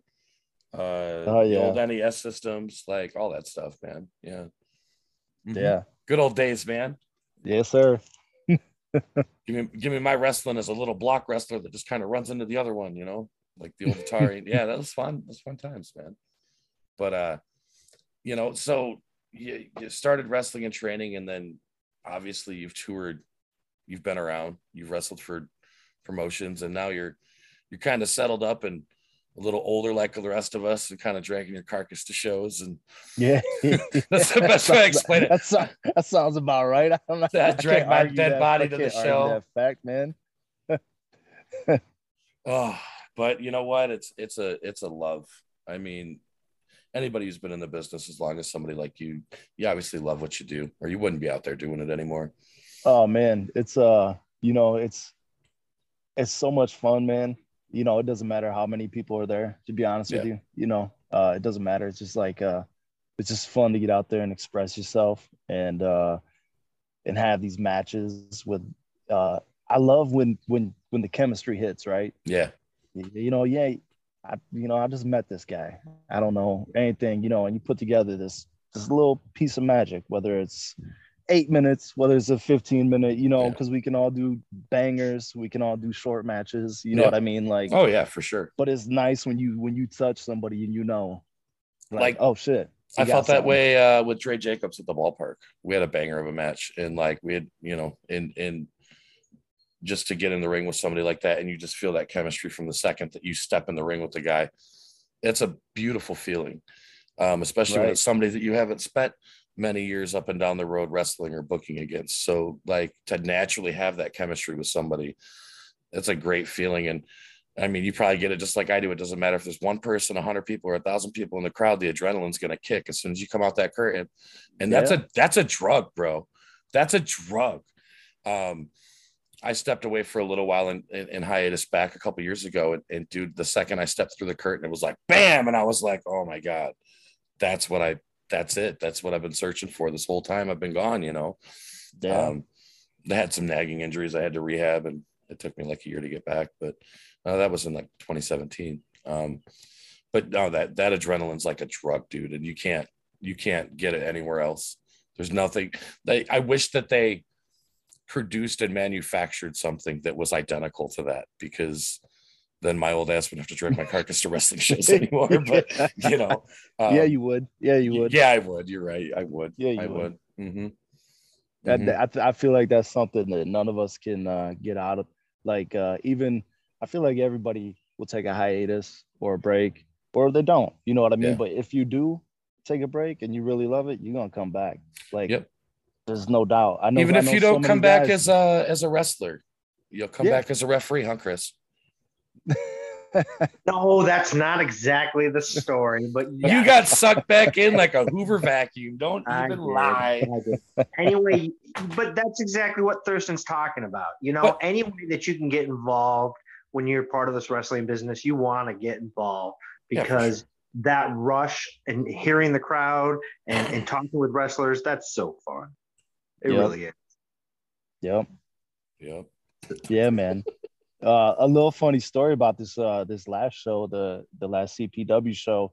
Uh, so I wrestled Road Rash, right? And uh, back in the day, uh, when I very first started training at Dan Severns, he was riding down um, with um, Monty Brown. You guys know Monty Brown? Yeah, I, I actually we uh interviewed the nomads, but it didn't it something happened and I didn't get it on. But um I heard this story, but continue. It's a, it's a good story. Oh, well, so um, well, I mean, so they, you know, what I'm saying he used to ride with them all the time, man, and like so, and we used to train, but we never had a match ever, man. And he actually, when I first, when I first, uh, Dan was like, you, you need a name and you need to come to the ring, and for some reason, Thurston Skowl jumped in my head, Thurston Skowl the third, right? And at the at, when I first started doing it, I was like a, a British cat like I, like I was doing the old English accent, like the whole nine, right? yeah. And and Road Rash was my flag bearer. He he had the the flag, and he would come to the ring with the English flag flag. And um, so fast forward, you know, what I mean, like whatever it is, 18 years later or something like that, Yeah. man. It's the first time we locked up. And uh, so it was just it was fun, man. You know, and it was just a cool, it's crazy how that Oh, comes full circle. And you, know? could tell he was excited for that match as well because as soon as he came out, he he hollered to the crowd and it was it was boisterous. I was downstairs and I heard it. I was like, "Holy crap, Road Rash is banging tonight!" yeah, it was it was fun, man. It was a fun fun little match, man. You know, and uh, but it was just cool, like that that. Yeah. You know, fucking twenty years later, man. you know, like we all have those moments. I'm looking for a couple of those moments coming up here with like uh, Jimmy Shaolin, a guy who, when I was a couple The years in the business and was still training in LSWO from CWM, he came as this little young hair, young blonde haired, bleached blonde kid that had the dreams of all of us when we were young, and we beat the shit out of those dreams. Let me tell you what. No, I'm kidding. He's a really good kid um he's you know I, the thing is is you know he he enveloped a love for wrestling and a love for buffets at the same time Ouch. i will crack on Shaolin. i will crack on Shaolin because i can um he's a good guy though i really like him he's he's a, he's, Yeah, a hell, yeah. he's a hell of a businessman he's a hell of a wrestler so Yeah, man. Uh, I used to I, I worked with him a couple times back in the day, man. You know what I mean? Yeah. Um, i still call him the i still call him the human hype yeah, the hype. That's how Yeah, that's how I know yeah, him. The hype. yeah. That's how I know him. he come on the podcast and I said the human hype Jimmy Shaolin. He goes, I haven't heard anybody call me that in years. I said, Well, you haven't seen me in years, so therefore that that's probably why, buddy. Um, but yeah, I can remember him being a little a young ass kid. I mean, I was young myself back then. Um, Yeah. Um, I seen so this was like uh when I first was trying to get in, uh there was wrestling here in Lansing at the LA Globe. It was called the LA Globe at the time. And um, but they were using Grand Rapids guys and they had uh uh Jimmy Jacobs was one of the guys. Yep. Uh, I think Bobby Bambino, Yep, his brother. um, Keith Cream. Yep. Um uh dang man. They booked this guy who came on a leather jacket that came out by the name of Punisher with some nasty boys glasses. I wouldn't know who the fuck that guy was. That'd be For real? Yeah. Yeah. I get out of here, man. Yeah, man. Yeah, man. I was used for Um, some of those shows at the Globe. Yep. Yeah. Yep. Yeah. Uh, I think Slow Pain was a dude's name or something like that, or something. I don't even remember, but um, yeah, man. Uh, that's that, that's cool, man. Shout Mhm. out to Jimmy. I used to have long hair though, like back to my shoulder blades, like big dude, long Oh. hair, glasses. Yeah, I I had And- miss that sweet ass hair. And you were about hundred pounds lighter back then. You know what, Chris? I don't want to hear it. that's not a. It's not a dig. I, if you're trying to picture it, he was. No, I, I was I was in really was good shape at that point in time of my life. Like I was doing the running. I was all over the place, and yeah, man, like that was good times. That was Yeah. good times that you're speaking of those. Like, because I was a CWM guy. I got brought in by Mhm. Scotty, and then went to Joe, and Scotty folded with Marshall. So, yeah, dude, I know all those old guys, all them Yeah. old guys from Grand Rapids, for sure. Yeah, man. I like talking about the old Big Mike Winzels and the Magnum Conroys and the Oh You know, yeah, I the- remember Magnum yeah. Conroy. Yeah, Yeah. yeah, yeah, absolutely, man. Mhm. Uh, Eric Freedom yeah Eric Uh, Freedom. Oh no. tossing out the Fruit Loops and shit.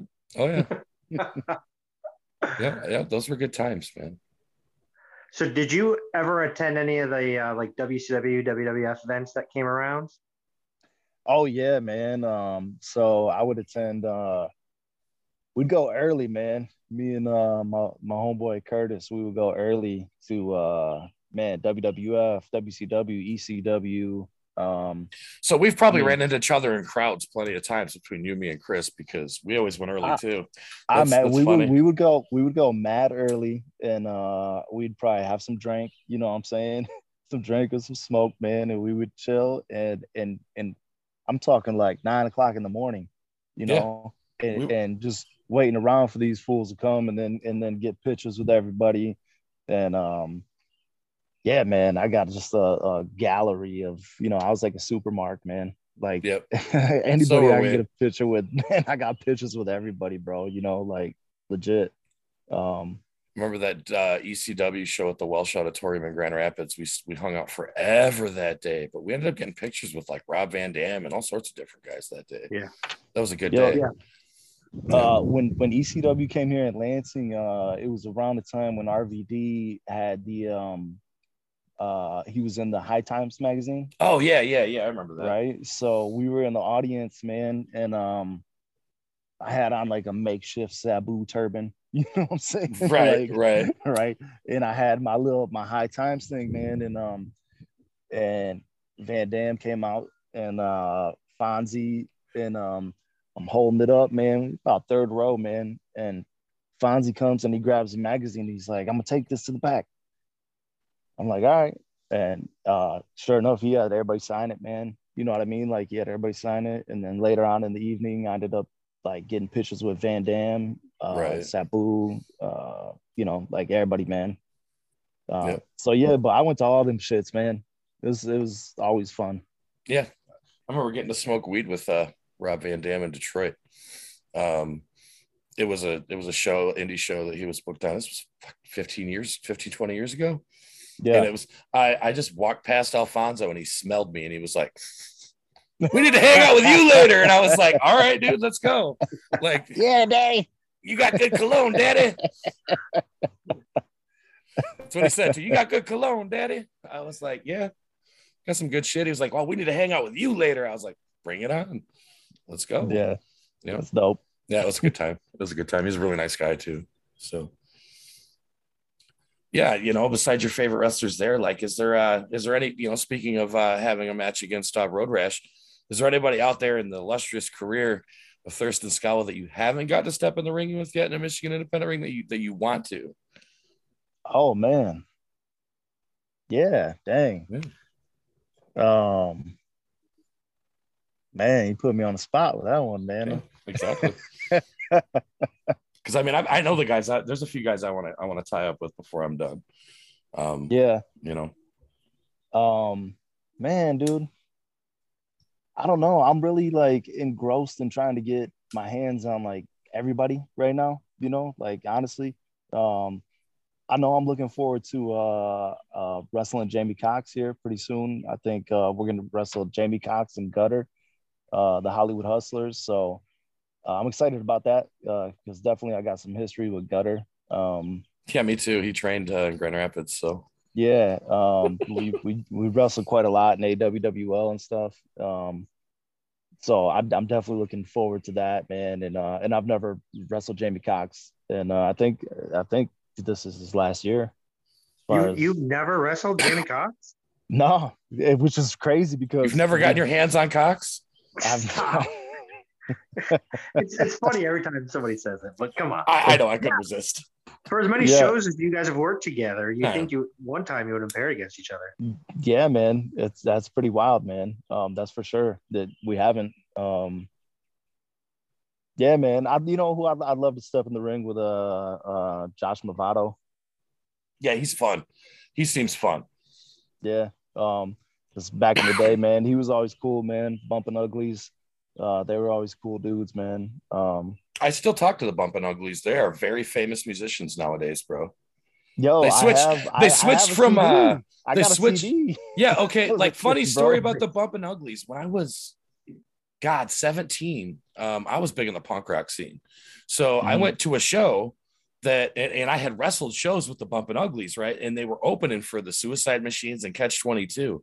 So I went to the show, and they seed me, and we did a spot where they wanted me to call them out and be like, wrestling's fake. You didn't really cut your head so we could prove to people he actually bladed. They would blade during their shows, their mm-hmm. punk shows. They would blade, put themselves through tables and shit.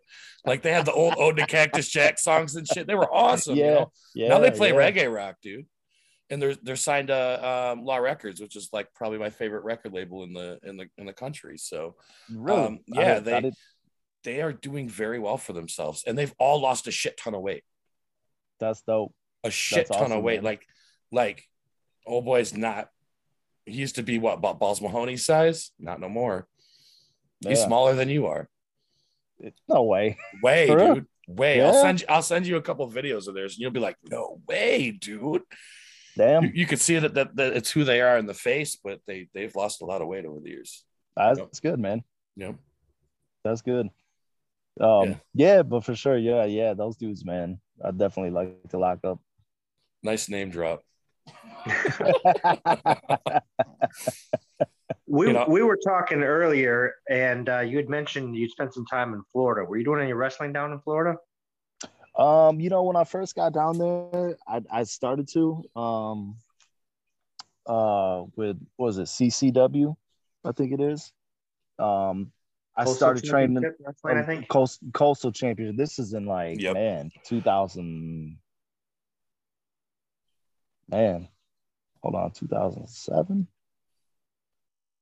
I think 2007, 2008, something okay. like that. Um, you know, and I, I was I was doing uh I was doing some training with them and uh, fucking with them, and then um, but I was I was going to culinary school and um, working full time, man, and and then life just caught up with me, man. I just I had to drop I had to drop wrestling for a little bit, man.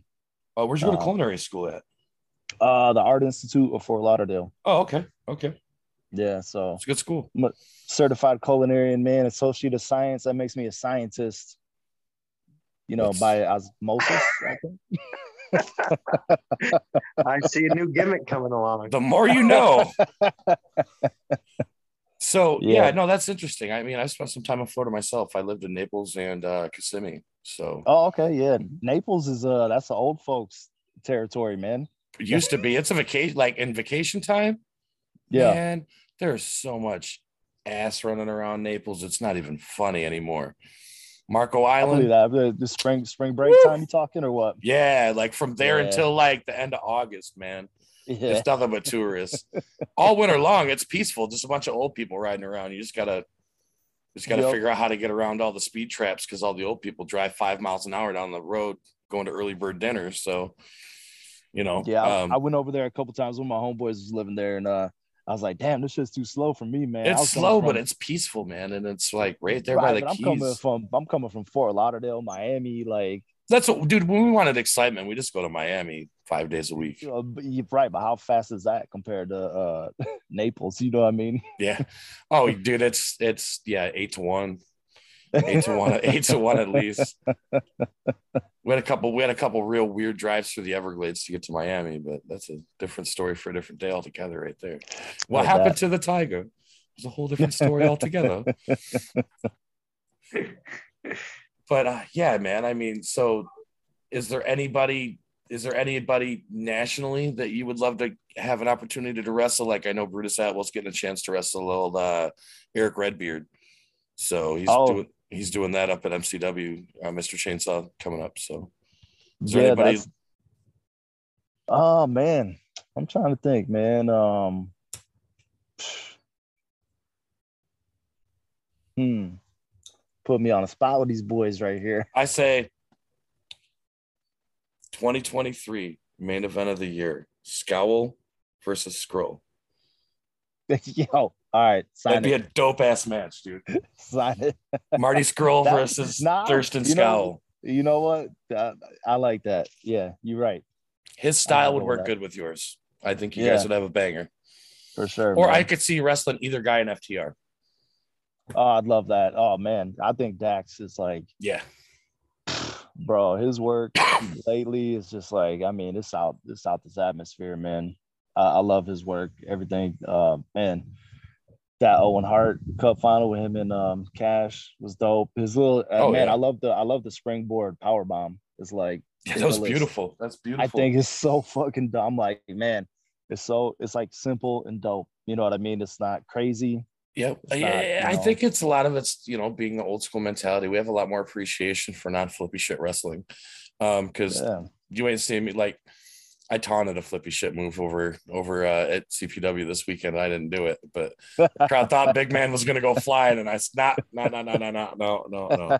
I used my head. I went to college. That's what y'all yeah, need to do with your yeah. lives, you know, and it worked. But you know what, man? That's I love telling uh stories with facials. You know what I'm saying? Like you don't got you don't have to get crazy. Like you can for sure. I like to have some some barn burners, of yeah. course, man. But I like even having that 10 minute match of doing nothing. And yeah. and just selling you know with, yeah. with your facials and everything yep. else. Yeah. Uh, you know facials tell a lot. We just talked about that recently. And like i spent a lot of time wrestling behind a mask at times. And mm-hmm. you don't have those facial expressions. And you're like what the hell do i do? So you learn how to use your hands and your body to make up for those expressions. And if you can't do that don't put a mask on. It's a waste of time. Because that's hard. Yeah man that's hard because like you're saying it's it's a different art altogether. Yeah. You got to tell a story still. Mm-hmm. how do you if you rely on those facial expressions and you don't have them anymore you have to learn real quick to adapt. So yeah. yeah. And respect to the mask guys that can do it like that man. Like uh you know I, man i love la parka la parka was my guy man. Like i swear man I, I thought he was the shit for his for his body language. Yeah, he was my and, favorite and, as well. And, so. and what he's doing, you know what I mean? Like I think I think he kills it.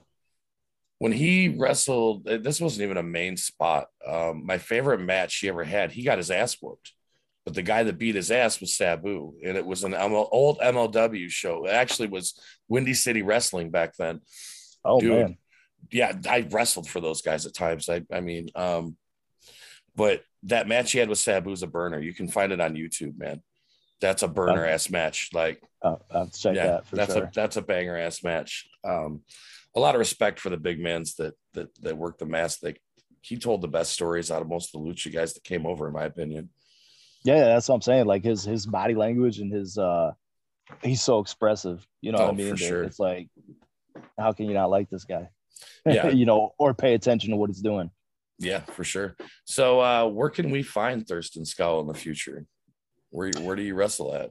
Uh man, you know what? I kind of just I recently just started getting back in, man. Like, you know, and I'm diving in this summer. I want to work for everybody and anybody, man. Uh come like June, I'm definitely uh I'm I'm ready to tear it up, man. Um wherever I can get it, brother. Like so, legit. So you're just like me right now. You're tearing at the bit, just coming back into Michigan. Like I like I just came back into Michigan from out west, and so I'm tearing at the bit to get booked everywhere I can.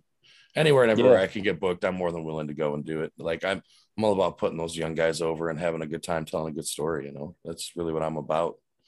So I feel yeah, that. no, no doubt. Yeah, yeah. I like um, man, coming back and just just getting that rush. You know what I mean, and just mm-hmm. falling back in love and just uh, just like being able to be creative again, man. Like I, I just I love it. Interacting with people. It's you know. So you've done uh, shows in other states. So I, I wonder if you'll agree with me on this or disagree. There's nothing like five people compared to five. There's nothing like a Michigan crowd. Nothing yeah, like I, a Michigan crowd. I would have to agree, man. I've had some uh some good ones in Canada. I've had some other ones in like Illinois, Chicago, uh, a lot of Midwest. You know what I mean? Yeah. Pennsylvania, but definitely, I'm, I'm, gonna go ahead and just say Michigan is. It's where it's gotta at. put over Michigan, dog. Yeah, yeah. There's nothing like a Michigan crowd, man. They just they love their wrestling, man, and it just. I, I mean, st- it doesn't beat the flat Earth section of West Hollywood, but you know. so it's after, up there. After after Capital Pro Wrestling this past Saturday, um, we went down and we caught the AWE show mm-hmm. in Coldwater, and we got exposed to top tier Tanner Nix for the first time. Mm-hmm. And I could see you working with him. I think you guys would have a fantastic match. Which is funny. They're they're based out of Coldwater. Yeah. Yeah. You know, I was talking to um uh FIA, uh Ricky. Yeah. If y'all know him. Yep. Um about uh because I think he went down there recently. Um there's a guy with a leather face type of gimmick, I think. Yep. Right. And and Ricky was doing some stuff with him. And uh and I asked him, I was like, Well, are you going to Coldwater? And he goes, Yeah. And I was like, damn, they're running in Coldwater? And he said, Yeah. And um so I checked out a couple shows that they were having down there, mm-hmm. man. And um, you know, it, it, looks it looks fun, man. And I see them doing their thing down there. Yeah, we went and it was a fun time. Um, it was really enjoyable uh, to the point where I actually looked at uh, booking information for that company, like who do you get a hold of and mm-hmm. whatnot. Um, and, and they I, have a they have a really good draw, and what you see on YouTube does not reflect the actual no. site. It is fantastic there. Fantastic venue. Yeah, yeah, yeah. At, at first, when I because I asked Ricky about that because when I looked at it at first, it looked uh I don't know. It looked it's like house show arena. yeah, yeah, I don't know how to explain it, bro. I was like, "Yo, where were you wrestling?" Like, it looked like they were wrestling in the LSWO home sh- uh, house show arena where we practiced and trained. Desperate is what it looks like on yeah. YouTube. It really what's does. It, what's it look like? Desperate. desperate on YouTube. Yeah, yeah. I like that, Chris. But when you go there, it it oh man, the videos don't do it justice because the setting there was beautiful. Like, and the crowd was packed and in, in, in a decent crowd. Like, it was a pretty good deal. That's yeah. dope, man. That's dope. Cause uh, I remember Dan used to run in Coldwater. Um, somewhere over here, I got an A7 shirt I bought. You got a what? I bought an A7 shirt. No. got to support the homies if you're at a show, right? Like that's usually. Oh, absolutely, absolutely, man. Yeah, man. Um, I bought a hot dog, so that tells you where I'm at. Did, oh, you didn't use your voucher?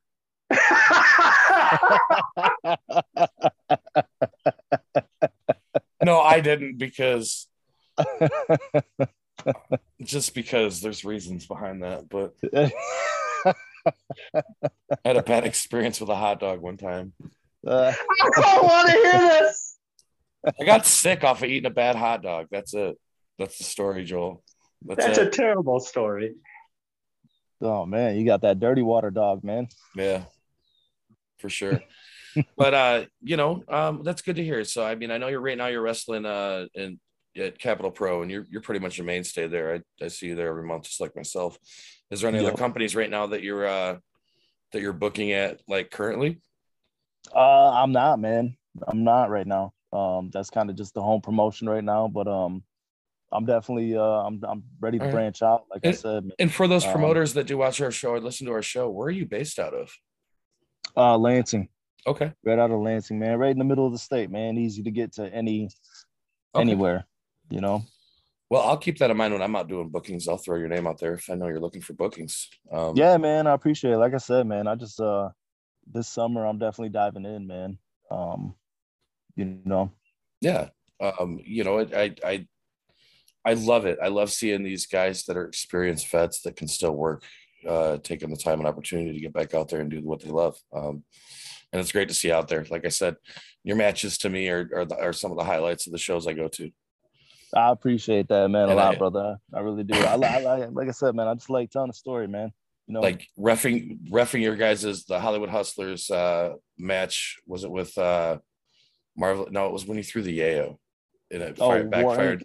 War Inc. That was an awesome match, and you know, um, that's when I knew that like you yeah i just knew that you had what's up. you had that it that if factor man like you can you can run so thanks brother. Yeah man that was a you know that was a great match. That like that was one of them things when, when we locked and i felt the magic you know what i mean? Yep. like we oh i felt earlier, it man. I felt it. I refed it and i felt it so yeah, yeah, i felt the magic man and uh and afterwards I, I just felt it was great man. It was good man. It was, it was such a that was one of the feelings man where it's like man I can't even describe it. You know what I'm saying? It's like after you have a match. Like I got that. that. feeling with Dre as well. Like it's it's something about Dre Jacobs, man. Um, man, there, there, there's, there's something about it, like uh, Billy Ray Daniels too, but Dre Jacobs is, I mean, the dude is just amazing in the ring. His personality is his whole character, and then you get in there and you start flowing with him, and you realize this guy can work with anybody. Oh yeah, no doubt. And that's no what makes yeah, it phenomenal. He's smart. He's smart. He knows what he's doing, man and Billy Ray too, man. I, yeah. I, had fun with Billy Ray in there, man. It, that was that was a fun match, man. I'm looking forward to uh, round two of that one. Actually, I'm, I'm I, I have a feeling that it's coming for me because I mean I I I had the the street pretty much a street fight with Billy Ray Daniels at the ballpark. Mm-hmm. Then the following week, I wrestled Justin Dream. Who do I have left of War Inc to face? Oh, oh that's yeah. right, Billy Ray Daniels. So yeah, I have a feeling that's going to end up happening, whether it's in a tag action with with my um, currently acquired uh, protectee Jason Blazin. Oh yeah, um, yeah, shit, yeah. man. It might have to bring bring you in as our heater, man. Yeah, I hey, I'm I'm like I've made it very clear. I'm a bodyguard for hire, man. I roll over, I roll or roll over MFers. It's what I do. It's what I'm good at, and I'm a big motherfucker. So I mean, it helps. Yeah. So, I mean, if I could get Jason Blazin to win, I can get anybody to win. Just being honest so, but man, you know, I, I, appreciate having you on the show tonight. Um, is there uh, is there anything else you got to say uh, on the on the interview tonight? Uh man, no man, just I appreciate y'all taking the time to talk to me, man. Um, you know, I appreciate all the fans out there. Um, you know, I just man, I love wrestling, brother. You know, so well, I, I, I had a, I ain't, ain't going nowhere anytime soon, man. You know, uh, I had a great time, and uh, you know, uh, we'll have you back here in a couple months, and after the summer here, we'll talk some more wrestling. So, yeah, man, just do me a favor, man. Keep that guy Chris quiet, man. He talks too much. Yeah, I know. He, I think he, I think he ducked out because his kids needed him or something. So, oh. he, he just took this interview on the fly. He uh, generally just leaves me to do these ones because he's busy till eight, but he jumped oh, on, word. which which I give him mad credit for for coming on. So, no doubt, he's a good cat, man. I love that. Yeah, guy. he's a good guy. But uh, yeah. yeah, man, thank you for your time. Hey, sure. I appreciate you, brother. Yeah, for sure. All right. And